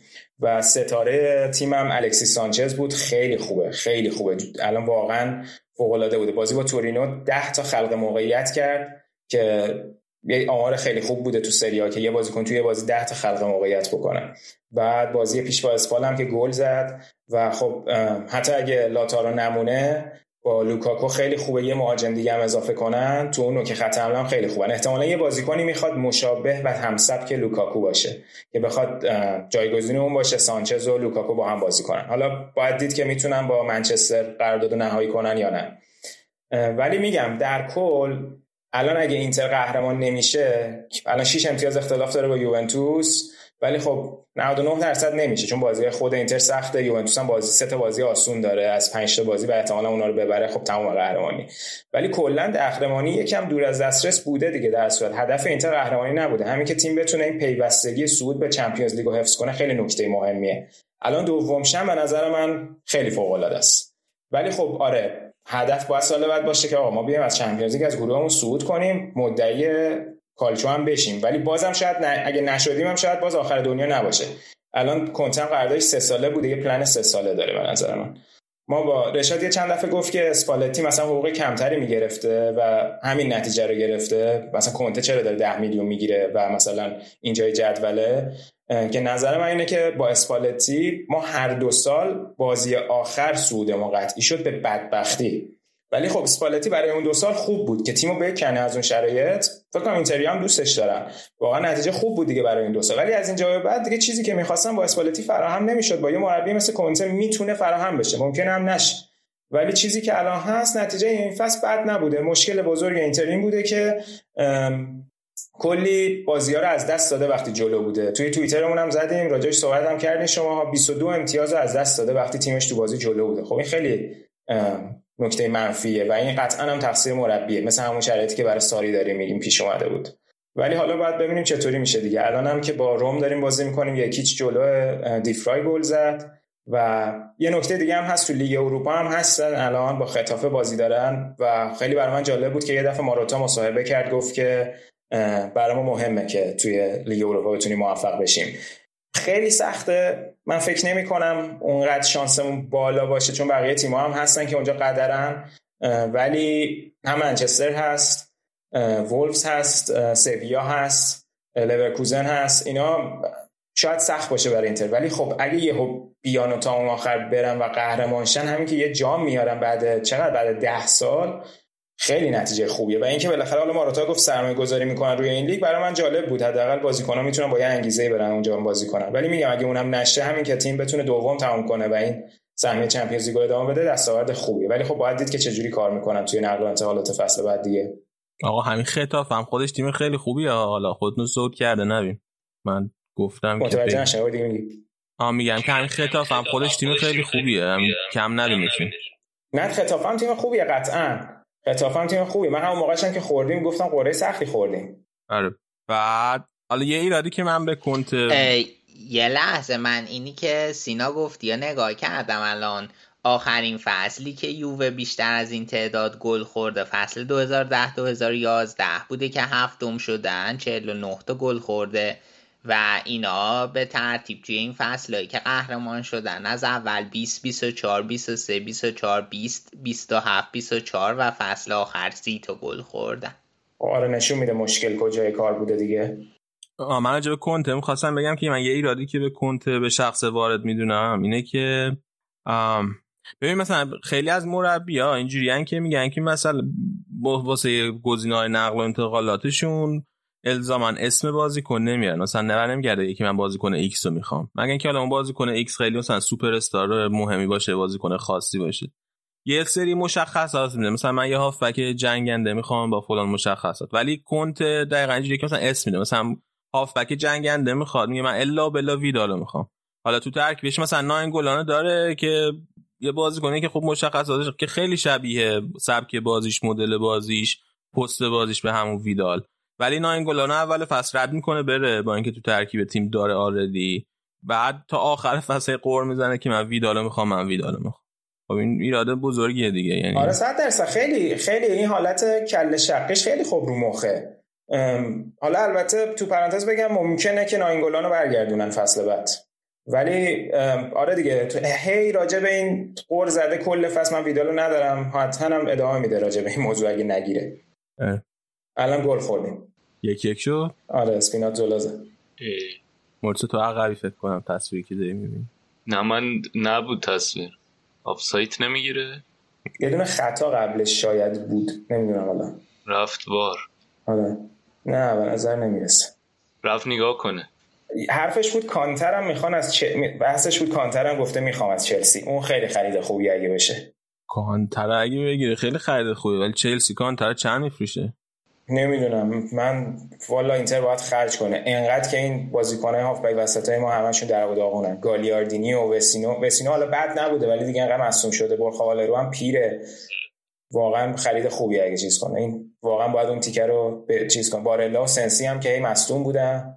خیلی خرید فوق العاده اون سنسی بنده خدا. واقعا گناه داره هی مصدوم میشه. باش پس صحبت کنیم با مدیریت. چون آقای آسیلیو و آقای مارو تا که جل کنن. در چیزو چی؟ در نه سر کیسه. رو. سر کیسه بله. و خریدهای بیشتری. آره اگه که ببین کاردی رو که فروختن پول اومده. این آرادینا اگه این پریشیچ هم یه پول خوبی بدم دستمون بازشه آرادینا مثلا یه تاکتیک دارن میرن بازیکنهای خوب تیمای دیگر نگاه می‌کنن. کیه؟ بعد مثلا میگن که یه فصل دو فصل به ما قرضی بدین بعدش ما می‌خریم. بعد برمیدارن یه فصل دو فصل رس بازیکنه مورد نظره می‌کشن. بعدش هم میگن نه به کار ما نمیاد. اول با خامس و رئال این کاری کردن با کوتینیو و بارسا. الان هم که نوبتیه فکر کنم پریسیچ و اینتره. آقا سانه رو خریدیم. خب سانه رو که نه خریدیم که قرضی که. عجب. ولی پریسیچو برمیگردونین دیگه درست میگم؟ آره. پریسیچو برمیگردون از اینا ولی خب فکر نمی‌کنم ولی خب نمیخوادش. بالاخره میره یه تیم دیگه. اصلا نمی‌خوره به اون ترکیب خیلی. دیال نمیخوادش که بعد یه تیمی باشه که بخردش که بتونه میخرنش کاری نداره. حالا فوقش قرضی میدن بابا ما این هنوز این جاماریو رو قرضی داریم توی اسپور چیز توی روسیه. از شر اونم باید خلاص شیم. ولی من خیلی ناراحتم از تیمتون با اون خریده. اشرف حکیمی که اسمم نیوردی. من کینه اینو به دل گرفتم و تو ذهنم خواهد موند. گفته باشم خیلی خرید شیکی بود. من واقعا خوشحال شدم. یه روز بهت گفتم چند ماه پیش که این اشرف رو نمی‌خواین بدینش به ما. گفتی نه بابا این بچه ما و فلان این حرفا. فلان این حرفا چیه؟ پیغام تبریک هم فرستاد علی. اشرف؟ آره. پیغام تبریک قهرمانی حاله میگی؟ آره دیدم. آره. آره. زحمت کشیده دیگه. واقعا اونم می‌خواستی این نفرسته نمی‌دونم دیگه.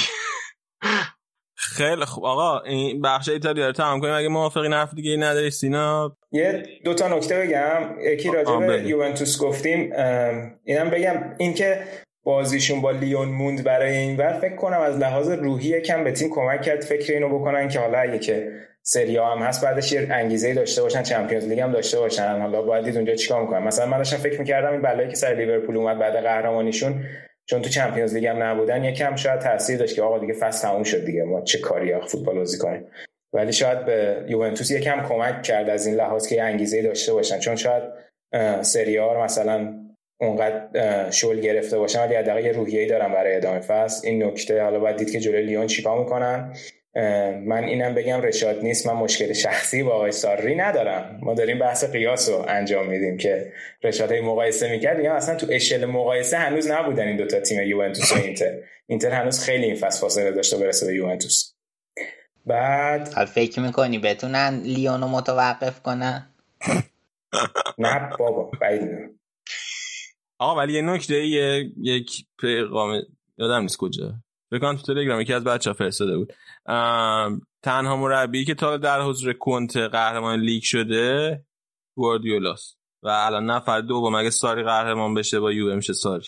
درسته. اینم یه نکته. میشه احتمالاً. مقایسه بعد خیلی مربی زیادی هم بودن همزمان با کنته دیگه. یعنی حالا با گواردیولا که بوده یه فصل خوش قهرمان شده بعد پوچتینو بوده کلوب بوده مورینیو بوده این وقت توی ایتالیا الگری بوده همین مربی الان چیز این زاگی هست همه اینا بودن دیگه. یه اسم نگفتی. کیو؟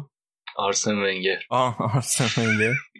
آرسن ونگر بوده اونای مری بوده بله. قهرمانی کنته با چلسی. فصل اولش مدیون اون سیچه که به آرسنال باختن. با اینطور بود که گروه بابای چهار دفاعه میریم همون سه دفاعه رو ادامه میدیم. نمی‌تونیم به جهنم. زاپا کوستا رو روش کلید کرده بود. بله. خیلی خب بریم بریم یه استراحت بکنیم. یه بعدش... چیز دیگه بگم یه چیز دیگه بگم اینا رو همینجوری اومدم خیلی حرف دارم. این خب لاتزیو هم گفتیم که اوضاعشون خیلی خوب نبوده این اخیرا. الان فردا که با یوونتوس بازی دارن فردا الان که ما داریم ضبط می‌کنیم یک شنبه است. لوئیز آلبرتو هم ندارن. ممکنه اوضاعشون خیلی به هم بریزه دیگه اگه که اون بازی رو ببازن. بعد تو پایین جدول اینم بگم که امروز جنو برشا و اسپال که تقریبا شاید بشه گفت سقوطشون قطعیه ولی جنوا لچه امروز با هم بازی داشتن. که جنوا برد و فاصلش با لچه شد چهار امتیاز. من خیلی دوست دارم این لچه بمونه. اون دفعه که با آمویال صحبت می‌کردیم خیلی از مربیش تعریف می‌کرد. دوست دارم اونا بمونن. بالا باید دید تا آخر فصل چجوری پیش میره دیگه. ولی سقوط کننده ها یکی فقط مونده بین جنوا و لچه یکی پیش بیاد. ممنون از وقتی که امروز در اختیار من قرار دادید بررفی کنم. خیلی بریم دیگه با اجازه سینا. یه استراحتی بکنیم بعدش برمیگردیم با بخش بعدی برنامه.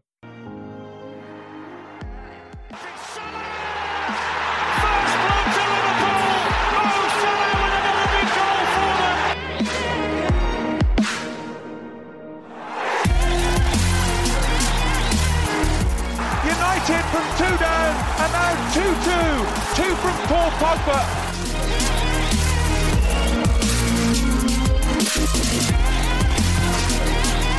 Kane is onside. Check little bit hesitant. Kane scores for Tottenham. He's done it again against Arsenal.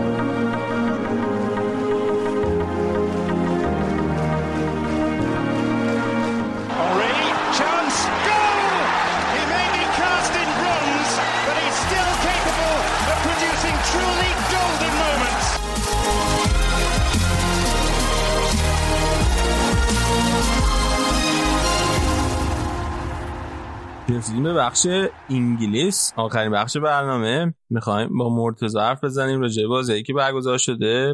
توی این هفته خیلی بازی لیگ برتر برگزار نشد. مهمترین بازی بازی آرسنال بود که دوتا بازی خیلی سخت داشت. یه بازی جلوی لیورپول.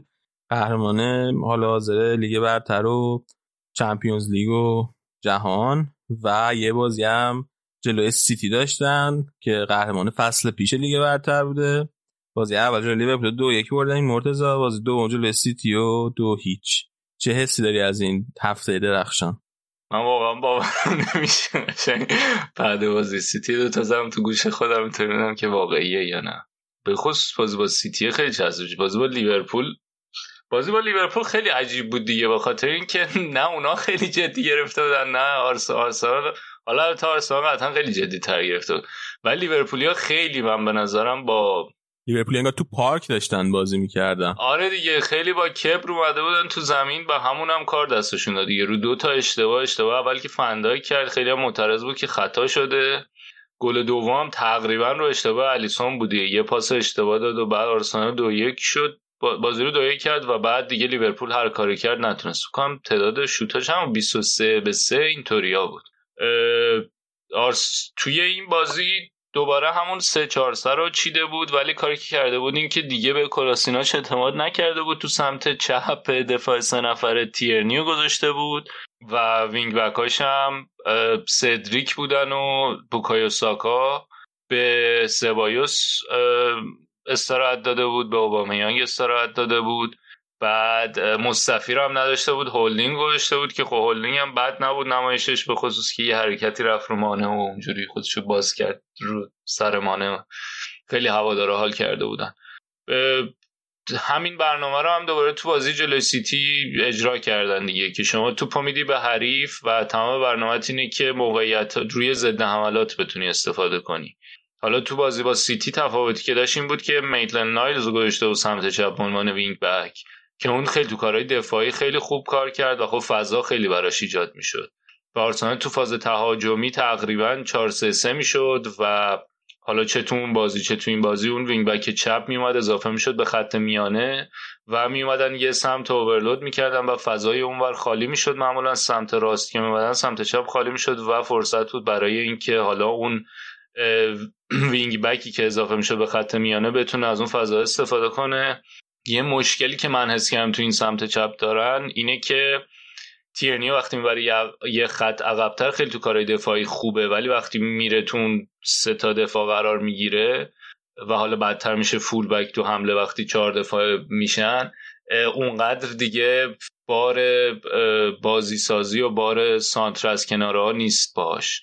به خصوص تو بازی با سیتی من خیلی به چشم آمد سه چهار تا موقعیت بود که از سمت چپ میدل نایز رفت ولی اصلا خوب سانت نکرد چون راستبا هم هست.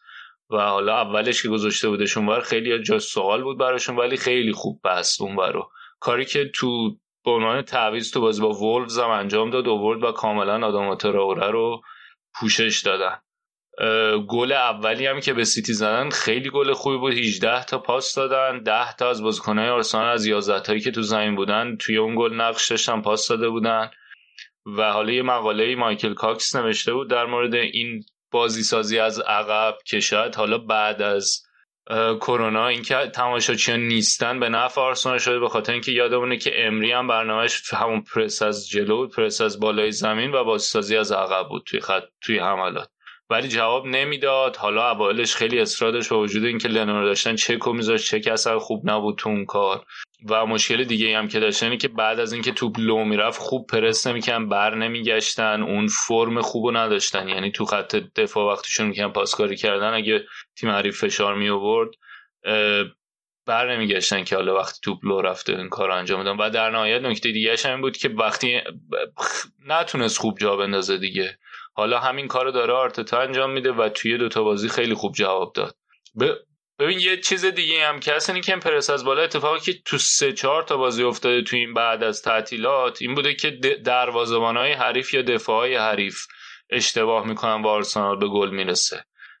و اینم خیلی به نظرم حالا اگه یکی دو تا بازی به نظرم حالا بعد از اینکه توی بیشتر از دوباره این اتفاق افتاده می‌تونیم بگیم که اتفاقی نیست و یه بر اساس اون فشاریه که اون سه نفر خط جلوی آرسنال از جلو وارد می‌کنن.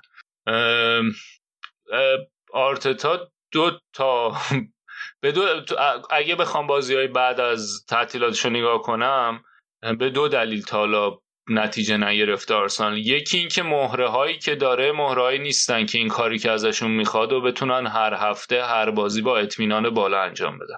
مثلا تو بازی با سیتی داوید لوئیس فوق العاده بود در صورتی که بازی اولی که بعد از برگشت با سیتی انجام دادن اون سوتیا رو داد.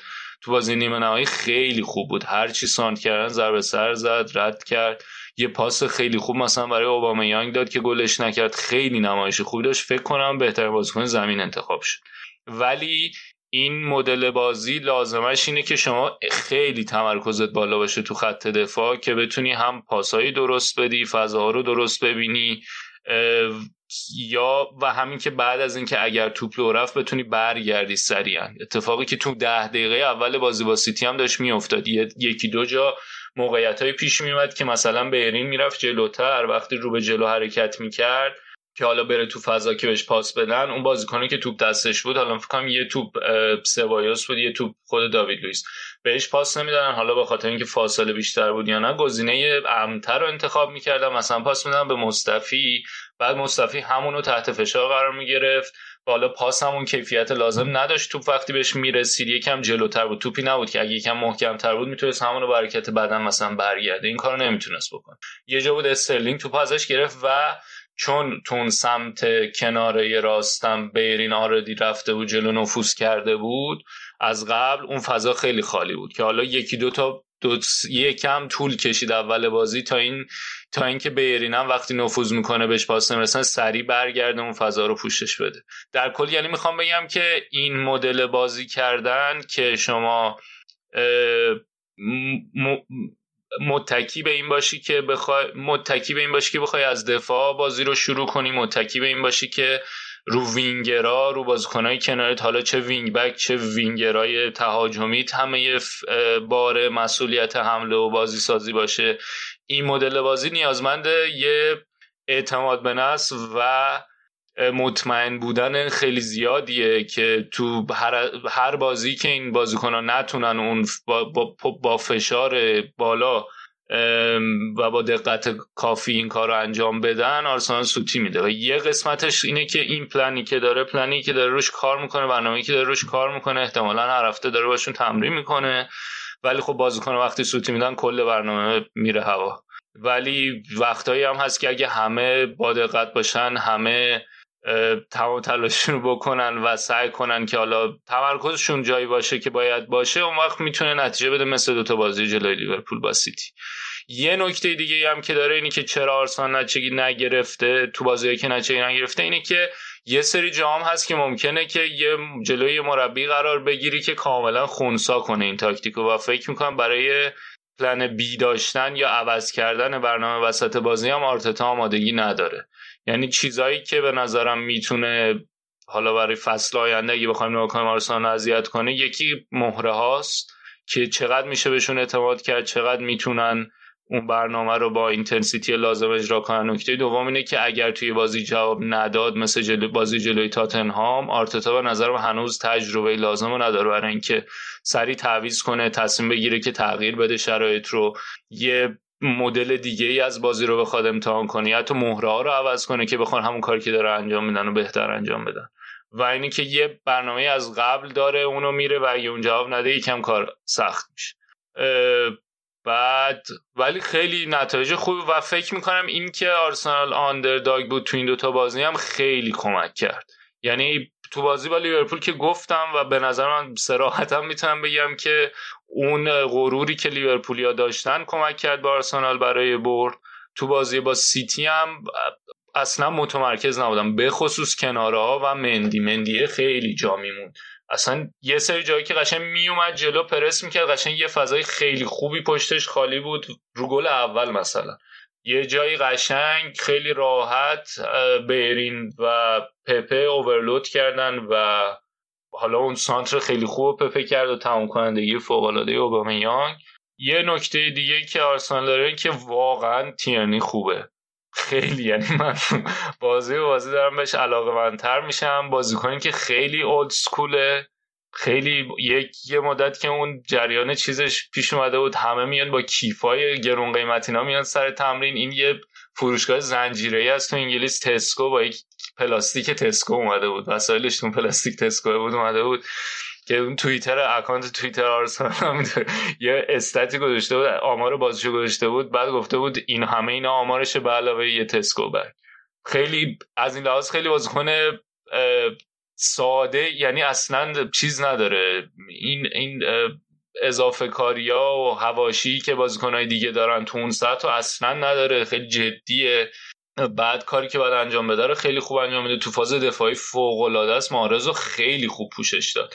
هم جلوی مارز خیلی خوب بود همون بازی جلوی وولفز آدم و تراوره با وجود اون بازی بدی که کولاشیناچ انجام می‌داد تیرنی بود که جمعش کرد.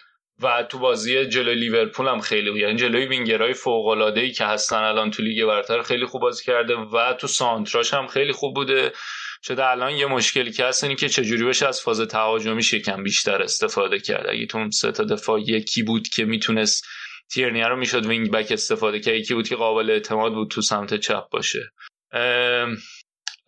دیگه چی می‌خواستم بگم در مورد آرسنال؟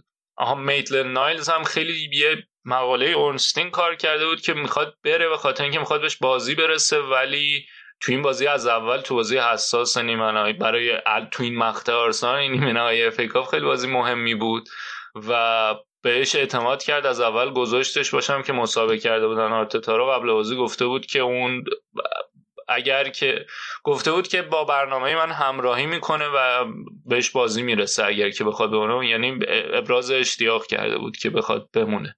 به نظرم بازیکن خوبی هم هست. حالا یکم اینکه بنده خدا هم همه پستی ازش بازی گرفتن خیلی آچار فرانسه بود. یه مدت دفاع راست مشکل داشتیم اونور بود. حالا میاد میزدش وینگ چپ.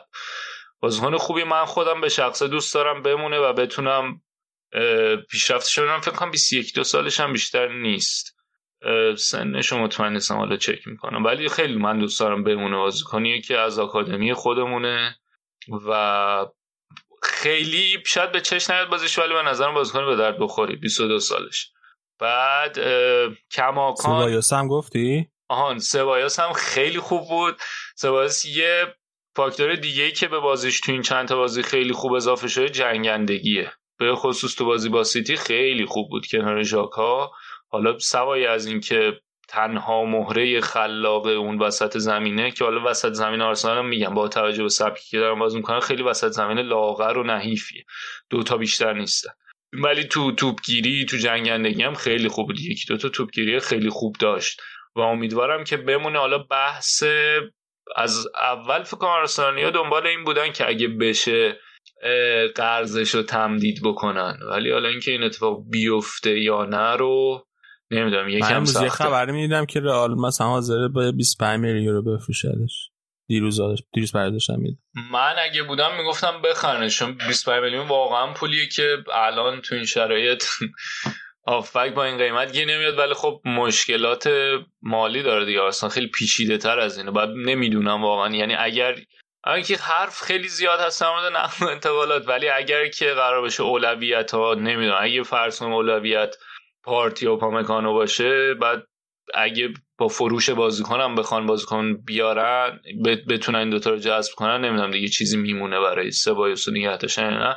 مطلب اینه که ترجیحشون برای باشه اگه بشه قرضش یه سال دیگه تمدید کن ولی تو همین بازی با که من می‌دیدم این بود که خیلی خیلی سعی می‌کردن. یعنی روی بازیکن روی چیز رو سه باز خیلی تمرکز داشتن که هر وقت توپ دستش سری سعی کنن توپ ازش بگیرن. چون که چیزش پایینه دیگه. حالا گفتی جنگندگیش خوب شده و اینا ولی تحت فشار که باشه توپ از دست میده به نسبت. ولی باز هم کماکان توی اون دوتا بازیکنی که تحت فشارگی باشه بهتر فکر کنم بتونه فضا پیدا کنه پاس بده. یعنی نسبت به ژاکا ژاکا شاید بدنی فیزیکی بهتر باشه بتونه توپو نگه داره.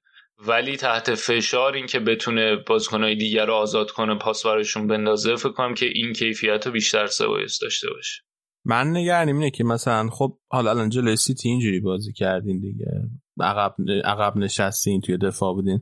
اگه مثلا جلوی یه تیم دیگه مثلا آرسنال بخواد از جلو بازی کنه و مالکیت توپ داشته باشه سعی کنه مثلا اون سک بازی بکنه بعد آرتتا میشه یه مهره ای که احتمالاً تیمای حریف میگم آرتتا سبایوس میشه یه مهره ای که تیمای حریف روش تمرکز کنن که پرسش کنن که تحت فشار توپ از دست بده. واسه همین اگر که مثلا بخواید سبایوس نگه دارین نمیشه چیز تن... مثلا بعد یه بازی کن دیگه همیشه باشه که پوششش بده.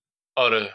بعد فعلا آره ژاکام میگم ژاکام خوب بوده ولی بازم میگم اینا انقدر ضربه زدم به تیم در طول این مدتی که بودن تک تکشون که به ازای هر یه بازی خوب من واقعا نمی‌تونم بگم که دست بزنم رو قرآن بگم آقا این قراره. مثلا دیگه تا الان قرار نیست بازی بعدی دوباره اون سوتی که باید بده رو نده. داوید لویز هم حتی خوب بود تو این بازی رسید داوید لویز خیلی خوب بود خیلی خوب بود. بعدش هم یه مصاحبه خیلی خوبی کرد که اون گزارشگر اومد گفت آره بعد از اون باخت اولی که به سیتی دادن تو برگشت از کرونا خیلی همه تیمو نقد می‌کردن. بعد گفتش که بگو ردیف منو نقد می‌کردن تیمو چرا میگی؟ ولی گفت من نقدا رو میشنوم و باعث میشه که چیز بشم humble تر بشم خضوع و فروتنی پیشه کنم. و برم به زمین رسیده باشه برم تمرین ها بیشتر بکنم. ولی خب مثلا یه نکته خوبی که داوید لویز داره و فکرم دلیل اینی که حالا علاقه منده بهش آرتتا اینه که از نظر مدیریت تیم بازیکنیه که خیلی می‌تونه روش حساب کنه.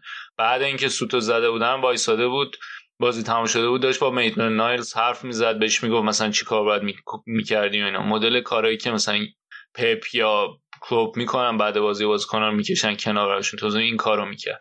فکر می‌کنم از این لحاظ خیلی روش حساب می‌کنن. همون هم ژاکا این کیفیتشونه که باعث شده انقدر مورد توجه مجموعه مدیریتی تیم قرار بگیرن. که احتمالا از نظر تو تمرینات اینا خیلی حرفه‌ای و خیلی هم این می‌تونه کمک کنه که حالا اون جوونا رو بکشن بالاتر. آره، حالا راجبه خود لیورپول که خیلی حرف زدیم قبلا فکر کنم این این برنامه راجشون خیلی حرف نزنیم. یه ذره راجب خود سیتی هم حرف بزنیم. به نظرت این باخت الان مشکل تاکتیکی داشتن یا مشکل انگیزشی داشت؟ چون که پپ بعد بازی شاکی بود دیگه.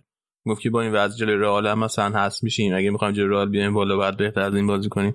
مشکلشون چی بود به نظر؟ چون ترکیبشون هم ترکیب چیزی ترکیب ضعیفی نبود. یعنی فکر کنم مثلا تنها چیزی که بود که اری گارسیا گذاشته بود دفاع وسط که اونم خیلی بازی می‌کنه. اخیرا آره.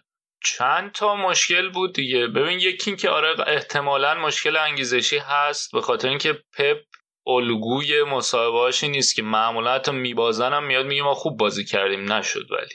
خیلی تیم رو اینطوری زیر سوال نمی‌بره یا بیاد مثلا بازیکن‌ها رو سیبل قرار بده. خب؟ و برای اینکه اومد و مستقیم گفت که اگه بخواین اینطوری بازی کنن اینطوری بود که اصلا جای سوال نداره. معلومه اینجوری بخوایم بازی کنیم چرا رئالم جواب نمیده. و بازیکن‌ها رو مقصر دونست. این نشون میده که آره یه جای اون کار میلنگه. من حس می‌کنم این حس این که آقا این آرسنال و ما میریم و می‌بریم و سرتریم خیلی یه مقدار تاثیر داشت. از نظر تاکتیکی هم تاثیرش خوب نبود پپ به خاطر اینکه از یه جای بعد انقدر بسته بودن شروع کردن رو آوردن به سانتر از کناره ها ده دقیقه رو باخر همینطور کرنر بود و سانتر بود از کنار که میفرستادن. همه هم داوید لوئیس هد می‌زد. فکر 25 تا توپ اریال رد کرد در مجموعه بازی این سرش دار گدا. و هیچ کاری نمی هیچ برنامه نداشت. مثلا تعویض کردیم بود که مارز آورد. مارز و فودن تعویض که من خیلی ترسیدم. گفتم آخ. که حالا شاید یکم متمایلتر باشه به وسط بتونه کاری بکنه ولی بازم کامل پوشش دادن اون دوتایی که اونور بودن. برای همین این مشکل رو داره. مشکل این که وقتی که تاکتیکش به نتیجه نمی‌رسه شروع می‌کنه این توپای بلند و فرستادن. که باید چیکار می‌خواد بکنه؟ و اونم من اسم می‌کنم پپ هم این مشکل رو داره که قبل از بازی خیلی آنالیز می‌کنه و برنامه ریزی می‌کنه برای بازی.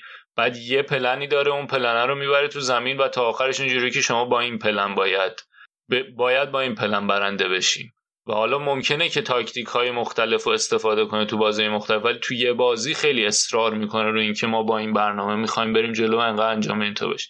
مثلا تا کاری که بازی با رئال کرد خیلی متفاوت بود با کاری که به صورت غالب تو بازیاش انجام میده تو لیگ برتر. همون دیگه فقط جلوی رئال تاکتیک و سیستم و اینا خب آره ولی با... حالا اون که چی ولی اینطوری که مثلا به بر اساس بازی مشخص ممکنه تاکتیک رو عوض کنه. ولی در حین اون یعنی بر اساس اینکه قبلش بشینن حالا با تیمش با هم دیگه بررسی کنیم که چی کار کنیم که جلوی این تیم بتونیم خوب بازی کنیم نتیجه بگیریم. ولی بعد در حین بازی اگه اون تاکتیک جواب نده خیلی نمی‌تونه این تغییر ایجاد کنه. کاری که میگم آرتتا متاسفانه نشون داده تا الان که داره. بازیکنام خوب نبودن دیگه که دوباره اونم برمیگرده به سیستم انگیزشی. مثلا مندیه دوباره برگشته بود به دوران پایین بعد از چیزش از بالا پایینایی که بعد از مصدومیت داشته دوباره پایین بود. واکر هم خوب نبود اون گل دوم از سمت واکر آره سمت واکر آره. سترلینگ خوب نبود اصلا. چند تا موقعیت خوب خراب کرد. محرز بد نبود یه توپ زد. یکی یا دو تا توپ حتی تو چارچوب داشتن. بعد مثلا اون مشکلی که ما هفته پیش راجع به حرف مشکل گل نزنیشون هست هنوز قشنگ. چند تا توپ بود که خیلی می‌تونستن خوب استفاده کنن استفاده نکردن. همه اینا با همه دیگه. یعنی انگیزه مشکل گل نزدن که حالا مفصل راجبش حرف زدیم هفته پیش و اینکه پپ این اصرار و قد بودنش تو تاکتیک تو حین بازی و تغییر ندادنش همه اینا باعث می‌شد باعث شد که نتونن نتیجه بگیرن تو این بازی. و بازم میگم این آندرداگ بودن آرسنال هم باعث شد که اصلا یه لول همه بازیکن‌ها بالاتر بازی کنن بازیکن آرسنال. حالا اون نتیجه چیزشون هم اومد نتیجه فرجام خواهیشون هم اومد و خیلی هم خوشحال بودن. یه برد مهم گرفتن. آره یا از اول اینکه چی شده بود این اونجا. یوفا محکومشون کرده بود به اینکه قوانین FFP قوانین فیرپلی مالی رو رعایت نکردن. واسه همین دو فصل از حضور توی Champions League محروم بشن. و این شکایت رو بردن به این دادگاه CAS اونجا بررسی کردن و جواب دادگاه دوشنبه اومد دوشنبه هفته که گذشت. و اون دادگاه دادگاه CAS اعلام کرده بود که یه سری از چیزایی که یوفا متهم کرده سیتی رو بهش اصلا از زمانش گذشته از زمان قانونی رسیدگی بهش گذشته و یه سری دیگه از اون چیزایی که یوفا متهم کرده به سیتی یه سری از اون جرمایی که یوفا متهم کرده سیتی رو براش مدرک کافی وجود نداره و بنابراین منچستر سیتی از اون اتهامات تبرئه شده بود. تنها چیزی که یوفا تایید کرده بود این بود که مثل اینکه که CAS تایید کرده بود این بود که با سیتی توی کمک به یوفا برای جمع آوری مدارک اون کمک کافی به یوفا نکرده. آره همکاری لازم نکرده. واسه همین ده میلیون یورو جریمهشون کرده. یا حالا اونم فکر نکنم واسه سیتی مهم باشه است.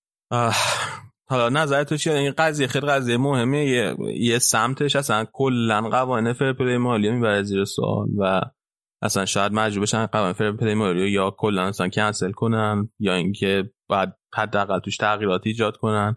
یه سمتش تاثیری که روی خود سیتی آینده تیم می‌ذاره. بیا اول یه ذره راجع به قضیه خود سیتی صحبت کنیم.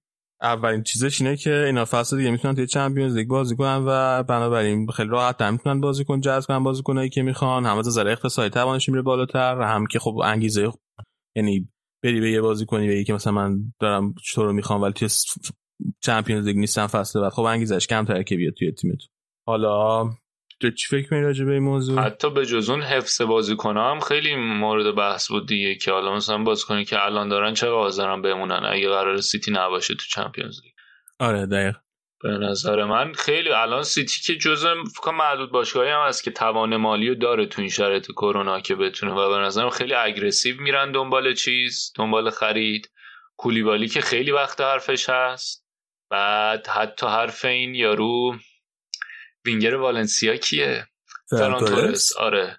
حتی حرف اونم هست؟ آره حتی حرف اون خیلی بازیکن خوبیه. قشنگ هم پپ material ه یعنی. اونو من اخیرا خوندم که به خاطر اینکه گفتم دنبال جایگزینم برای سانه و احتمال اینکه یه وینگر می‌خوان یه دفاع وسط فعلا. خیلی aggressive وارد market شدن. و شماره نو هم من فکر کنم که بعد دنبالش باشم تارمی. تا پرالت هم خوب می‌زنه. آره به خاطر اینکه آگوئرو دیگه گابریله که می‌خوان بدن بره آره آگوئرو هم که سنش بالاست. آره جزوز نتونست اصلا جا بیفته تو سیتی. خیلی پچی بود به قول اینا. بالا پایین زیاد داشت. فرمش بعد این پچی رو من اولین بار بود میشیندم پچی این پچ پچ دیگه. هی. اولین بار میشه آره. فرم پچی داشت. بعد از اون طرف آگورو هم که گفتی سنش داره میره بالا دیگه. کم کم حالا به خصوص الان اخیرا مسئولیتی نش زیاد شده. مهاجم لازم دارم. ولی من من فکر می‌کنم که خیلی اگریسیو برن سراغ نقل و انتقالات به خصوص که این فصل با این فاصله نتونستن قهرمان بشم پپ خیلی چیز میشه. خیلی اصطلاحش نمی‌خوام بگم. اعصابش خورد میشه. جری شده آره. دفاع چپ و راست هم من شب برن بشه دفاع چپ هم لازم داره.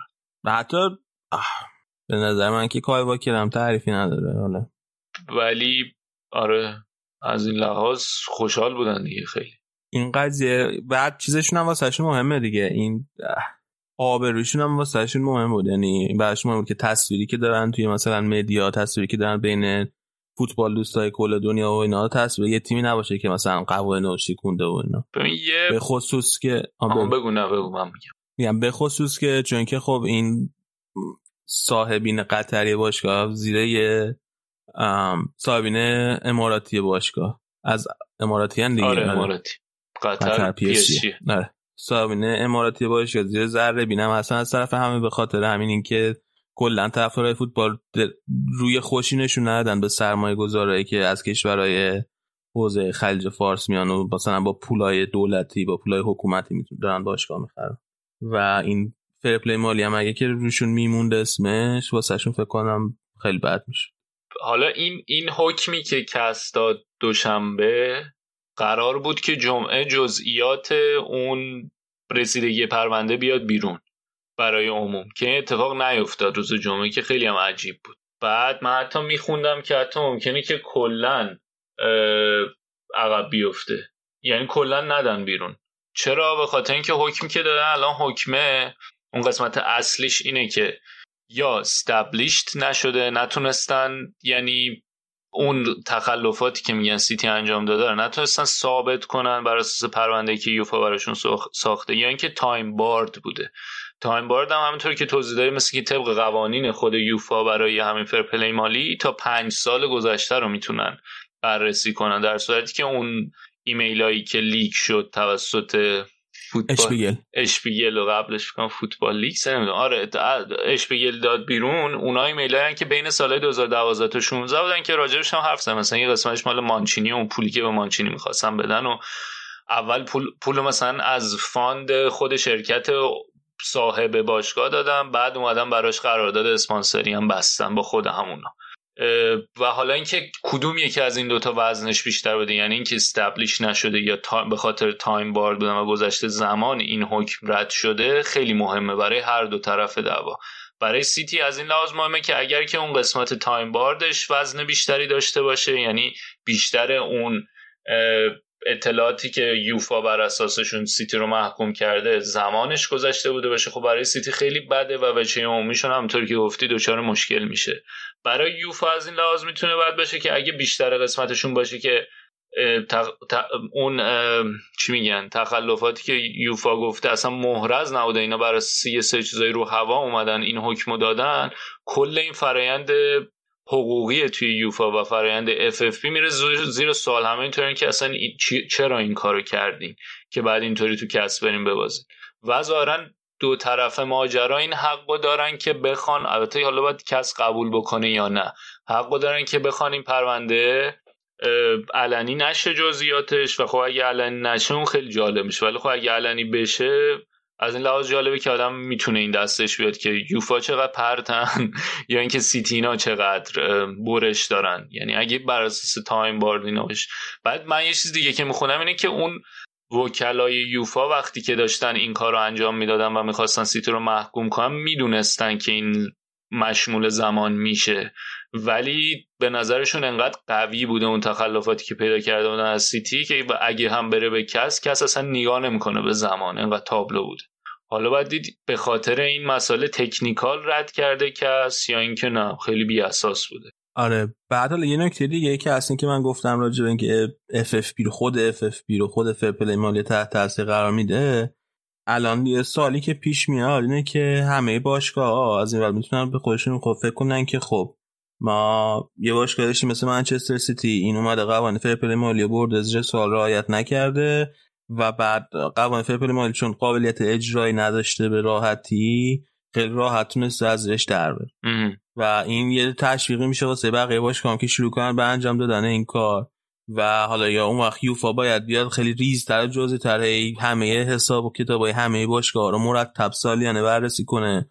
دقیقا به خاطر همین محدودیت زمانی هم که داره. یعنی نمی‌تونه مثلا بیاد و بیاد سال به سال همه رو بررسی کنه نمی‌تونه بذاره از روش بگذره. و این باعث میشه که خب خیلی این قوانین مشکل پیدا کنه واسه اجرای کردنشون توی آینده. و واقعا الان قوانین فرپل مالی رفته زیر علامت سوال. معلوم نیست که بتونن اینجوری ادامهش بدن. احتمالا مجبورن تغییرش بدن. هنوز خود یوفا یا که موزگیشون همشون اینجوری بوده که نه قوانین فرپل مالی خیلی خوب کار کرده تا الان. و تکیهشون هم خیلی بینه که تعداد چیز رو نگاه می‌کنن. نمی‌دونم می‌دونستن تعداد ورشکسته شدن باشگاه ها رو نگاه می‌کنن. میگن که مثلا توی بازه ان ساله قبل از قوانین فرپل مالی مثلا حالا عددش من درست فرض کنم مثلا 100 تا باشگاه ورشکست شده بودن تو اروپا. مثلا از وقتی فرپل مالی رو گذاشتیم فقط 50 تا باشگاه ورشکست شدن به طور مثال. برای این یعنی که قوانین فرپل مالی خیلی خوب عمل کرده و باشگاه ها رو مقید کرده که از نظر اقتصادی مسئولیت پذیر باشن و مسئولانه هزینه کنن. نظر شخصی خود منم بگم که فکر کنم که بچه‌ها دیافتاد همشون مخالف باشن با این نظر من. ولی اون چیزی که باید مهم باشه از نظر من اینه که چک بشه که این پولایی که وارد فوتبال میشه پولشویی نباشه. به جز اون یه باشگاه یه مالک باشگاه اگر بخواد که یه پولی خرج کنه واسه باشگاهش. مثلا شما فرض کنین که نمی‌دونم مثلا یوونتوس خانواده آنیلی می‌خواد مثلا یه فصل 500 میلیون یورو واسه باش این باشگاه مال خانواده آنیلیه اون 500 میلیون یورو پولم مال دوباره خانواده آنیلیه. اینا می‌خوان 500 میلیون یورو واسه این باشگاه خزینه کنن. هیچ منطقه خاصی نداره که ما بیایم بگیم که خانواده آنیلی شما اختیار هزینه کرده این 500 میلیون یورو تو نداری نمی‌تونی بری برای این باشگاهی که مال تو هزینه کنی.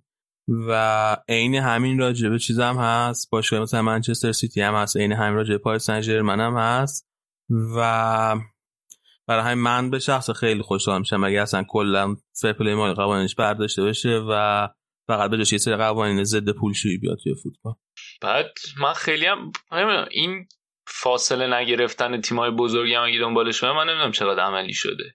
آخه ببین چیز آرسن ونگر اگه یادت بشه اول خیلی موافقه خیلی آره، خیلی به خصوص آره. که این ب... اصلا به خاطر چیز بود اینا می اومدن یعنی بعد از حضور خاطر چلسی بود دیگه آره, آره.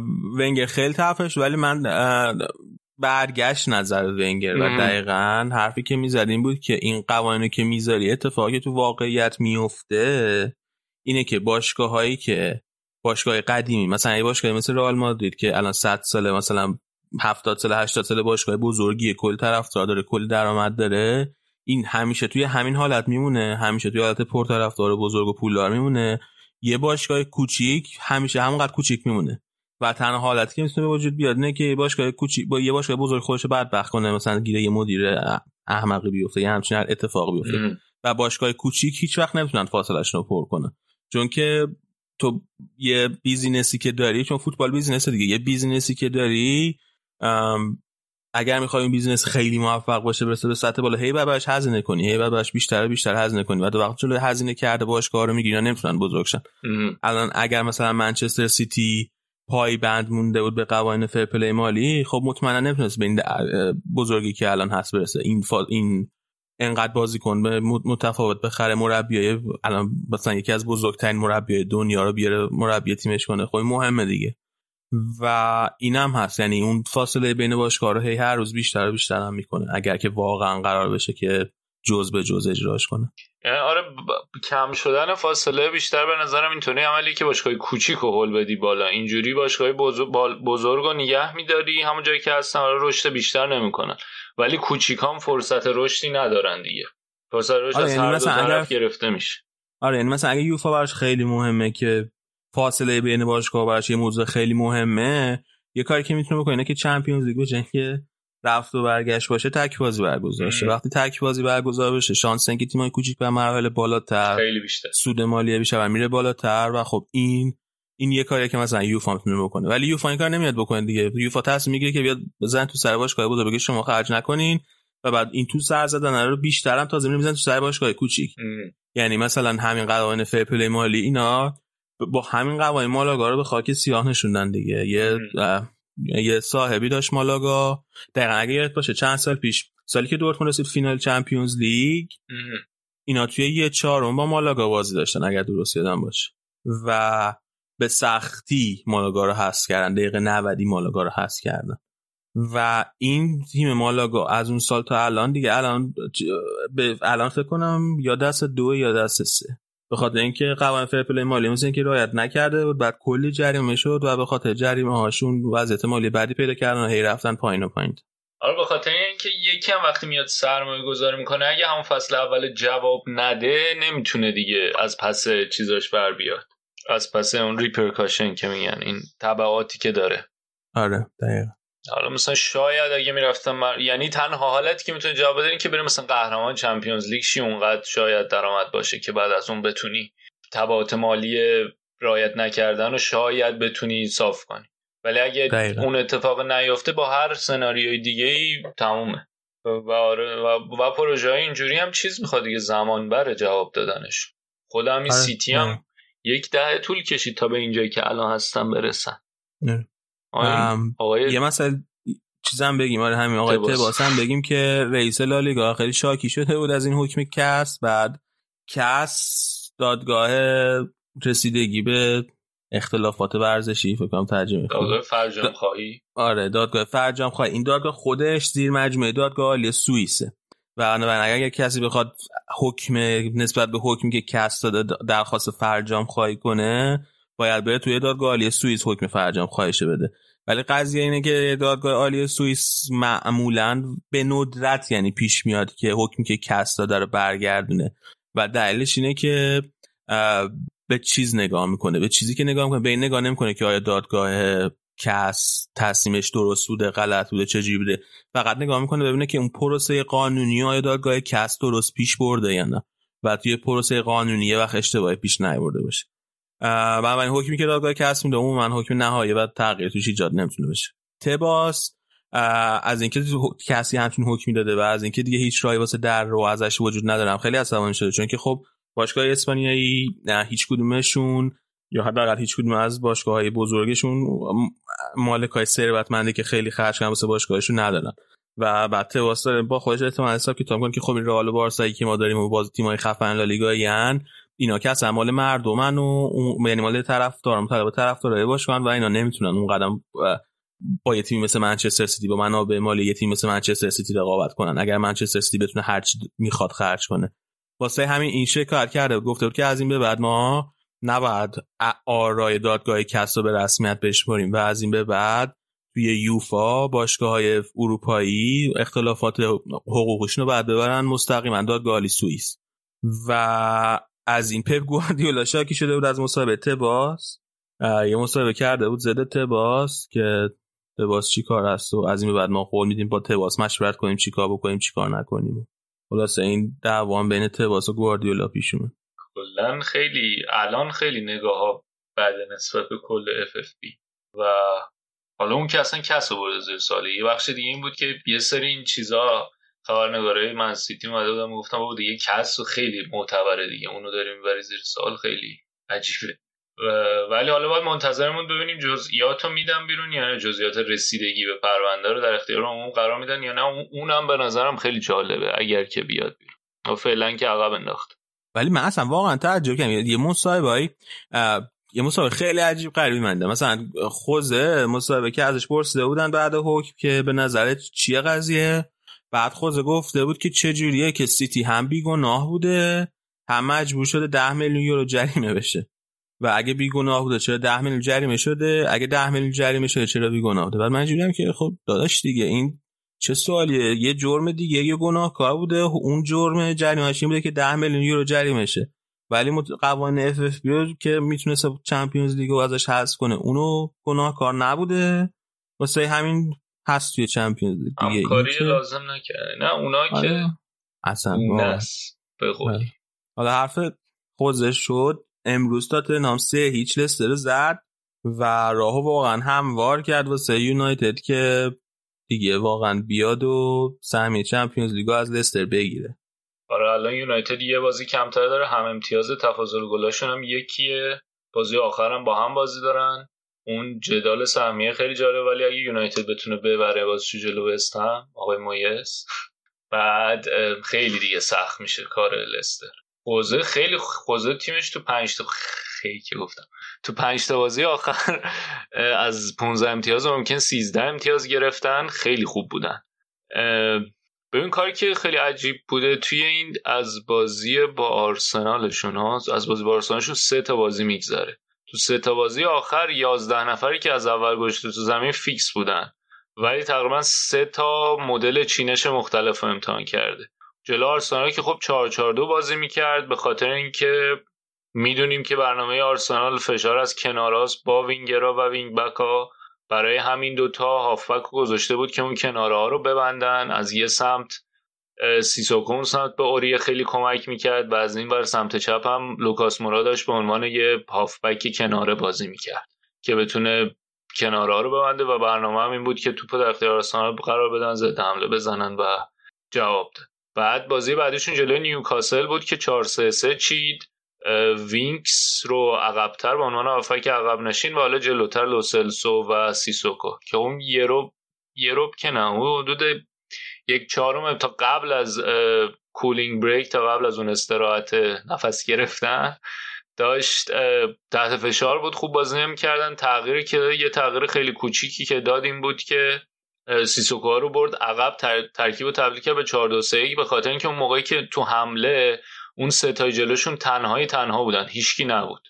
قشنگ چندین موقعیت بود که هریکین و لوکاس مورا راست و سون سمت چپ فقط این ستا بودن و خب حمایت لازم رو نداشتن برای اینکه بتونن تو حمله خوب باشن. ولی با این کار لوسلسو رو یکم بر جلوتر برد تو پست شماره ده که حالا خیلی هم پست نیست که توش راحت باشه ولی بازم جواب داد. حالا چند تا توپگیری خوب داشت چند تا موقعیت تونست بسازه با وجود اینکه هنوز باید برمیگشت عقبتر به خاطر اینکه اون دوتایی که عقبترن اونقدر بازیکنان نیستن که بتونن خوب خوراک در اختیار مورا قرار بدن که بتونه رو به جلو باشه. که حالا راجع به وینکس هم نوید خیلی شاکی بود تو live ی که رفتیم می‌گفت رو به کنار رو به عقب پاس میده و واقعا هم همینه. برای مجبور بود که خودش بیاد عقبتر توپا رو بگیره و برای جلو. اونقدر فرصت اینو پیدا نمی‌کرد که به عنوان شماره ده رو به جلو باشه. بعد و خب اون جواب داد تونستن برن. تو این بازی هم همین کارو کرده بود و خیلی خوب بودن. دو تا هافبک دفاعی ها میان کناره ها رو پوشش میدن. حالا سیسوکو متمایل تر به راست و وینکس متمایل تر به چپ. وینگرا میان حتی عقب پوشش میدن کناره ها رو چون می‌دونیم که راجمه حرف که حالا اوریه و دیویس اون چنان خوب نیستن تو کارهای دفاعی شاید دیویس یکم بهتر باشه. حتی مثلا مورا هم خیلی برمیگشت این بازی جلوی سیتی جلوی لستر. و خیلی خوب با یه تعداد مشخص مهره ولی با یه سری کارهای تاکتیکی خیلی ساده و مدرسه ای از نظر تاکتیک. مورینیو تونسته که نتیجه بگیره و الان میتون مدعی سهمیه اروپا گرفتنن. تاتنامی که میگم ما تو دو هفته پیش خیلی نتایجشون بد بودن همه داشتن نقدشون می‌کردن. ولی کاملا مورینیو نشون داد که با توجه به تجربه ای که داره تو کارهای تاکتیکی خیلی هنوز سرتر از این مربیای جوانتر. مثل حالا راجرز رو نمی‌دونم چقدر جوان می‌تونیم حساب کنیم. ولی خب به مورینیو تجربهش کمتره و آرتتا. و تو این بازی هم کردن بازی سختی هم داشتن دیگه. تو این پنج تا بازی کردن با اورتون بازی کردن با آرسنال بازی کردن با لستر هم بازی کرد آره هم می‌خواستم بگم که باز اون ما حرف زدیم در مورد اینکه همه چی رو می‌خواد ساده نگه داره مورینیو ولی چقدر جوابه بیشتر از اینکه نیاز به ایوالو شدن داشته باشن نیاز به ریوالو شدن دارن. و نشون داد ثابت کرد که اشتباه کردیم. و واقعا باید بهش credit به خصوص بازی جلو لسترشون خیلی خوب بوده. evolve سا دست revolve پیچیده؟ ایوالو یعنی همین چیزی که داری یا همین دستی که باش داره رو می‌خواست عوض کنه نمی‌خواست تغییرات آنچنانی بده تو سبک. بازی که الان تغییر یعنی آره تغییر. البته این تغییرم کردن از یه لحاظی.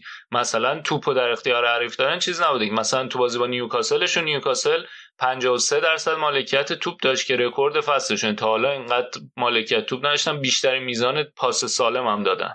بعد مثلا نقطه مقابلش دقیقا بازی رفت جلوی همین تاتنام کمترین میزان پاس سالمو دادن. یعنی سیستم فرمیشن چیدمان تو زمین همون 4 2 3 1 زمان پوچتینوه. ولی خب تغییری کرده اینه که توپو میدن در اختیار حریف و بعد حالا روی ضد حملات خیلی هم خوب شدن الان. خیلی خوب شدن ستای جلو. خیلی خوب. من یه در... چیز دیگه هم بگم در مورد آرسنال موند بله شما بله. ده حرف زدم. یه کاری هم که الان لاکازت انجام میده اینه که عملا بر برگشتیم کامل به آرسنال؟ آره اینو مفهوم میشه اینم یادم موند. یادم رفت. خیلی می‌خواستم بگم. اینکه نه بازی می‌کنه ولی عملا همه بازی داره برمیگرده. عقب ده میشه و فضا ایجاد میشه برای اینکه حالا معمولا اوبامیانگ بیاد جلوتر اینم بگم که آر کازت فقط خواستم بگم که درسته گل زنی البته حالا دوتا گل هم زده تو این چند تا بازی. ولی این کارش خیلی خوب خیلی در خدمت تیم بوده. حالا اونم نمی‌دونیم چی میشه دیگه. یه حرف چیزم هست دیگه. حرف گوندوزی کوتینیار هم نگفتم. چه خجالت می‌کشی بگو دیگه. دیگه روم نمیشه بگم. شایعه معاوضه گوندوزی کوتینیو هم هست. با تام حرفسم راجعش. من خودم خیلی حسم نمی‌دونم چه حسی داشته باشم. تو ولی اینطوری بودی که خوبه. من آخه نمی‌دونم اولا که نمی‌دونم چقدر پول می‌خواین رد و بدل کنین. گوندوزی و کوتینیو که بدون پول رد و بدل نمیشن. لابد آرسنال باید یه پولی بده دیگه. 10 میلیون سر. 10 میلیون؟ اگه با 10 میلیون سر می‌خواین رد و بدل کنین من پایم. قطعا. کوتینیو بالاخره حداقل یه بار تو لیگ انگلیس جواب داده خیلی خوبم جواب داده. بعد سوپر استار گوندوزی گوندوزی ولی آره چند باز کنی مهمی نیست. تو ترکیب تیمم جایی نداره. یه مشکلش اینه که بازیکن 21 ساله رو میدی 28 ساله می‌گیری دیگه. 28 ساله هم که سه چهار فصل خوب نبوده دیگه. نمی‌دونم. من ترجیح اینه که پول بدن فقط کامل براش دیگه که فکر نکنم بارسا این کارو نه نمی‌کنه بعد. ام اون طرف اون, اون یکی نیمه نهایی هم که چلسی زد سه یک. آره داشتیم ضبط می‌کردیم. بازیشون برگزار شد سه یک. چلسی یونایتد برد. برای دومی فصل پیا پی چلسی و آرسنال توی یه فینال قراره با هم بازی کنن و آرسنال بازم دنبال یه سهمیه اروپاییه. این دفعه سهمیه لیگ اروپا. حالا ما باز چلسی یونایتد نتونستیم ببینیم. بیایم راجع بهش حرف بزنیم داشتیم ضبط می‌کردیم. هفته دیگه که بازی لیگ برتر تموم میشه. هفته دیگه تموم شد دیگه یه شنبه درسته؟ آره. آره. دیگه راجع به این بازی چلسی یونایتد هم سعی می‌کنیم حرف بزنیم و بعد فینال FA Cup هم کیه؟ گفتی؟ یک August میشه شنبه دو هفته دیگه. شنبه دو هفته دیگه. خیلی خب دستت درد نکنه مرتضی که اومدی. ممنون. به همیشه که تا اینجا. به ما گوش دادین. دمتون گرم. خیلی ممنون. اگر که حال کردین با برنامه حتما حتما حتما به بقیه معرفی کنین. ما رو follow کنن. جمعمون بزرگتر بشه. توی یوتیوب هم همینطور ما رو follow کنیم ما توی یوتیوب چیزای مختلف چیزای دیگه ای درست می‌کنیم. بازی ها رو live با هم میشینیم می‌بینیم توی یوتیوب. و کلا اونجا یه فضای دیگه ایه.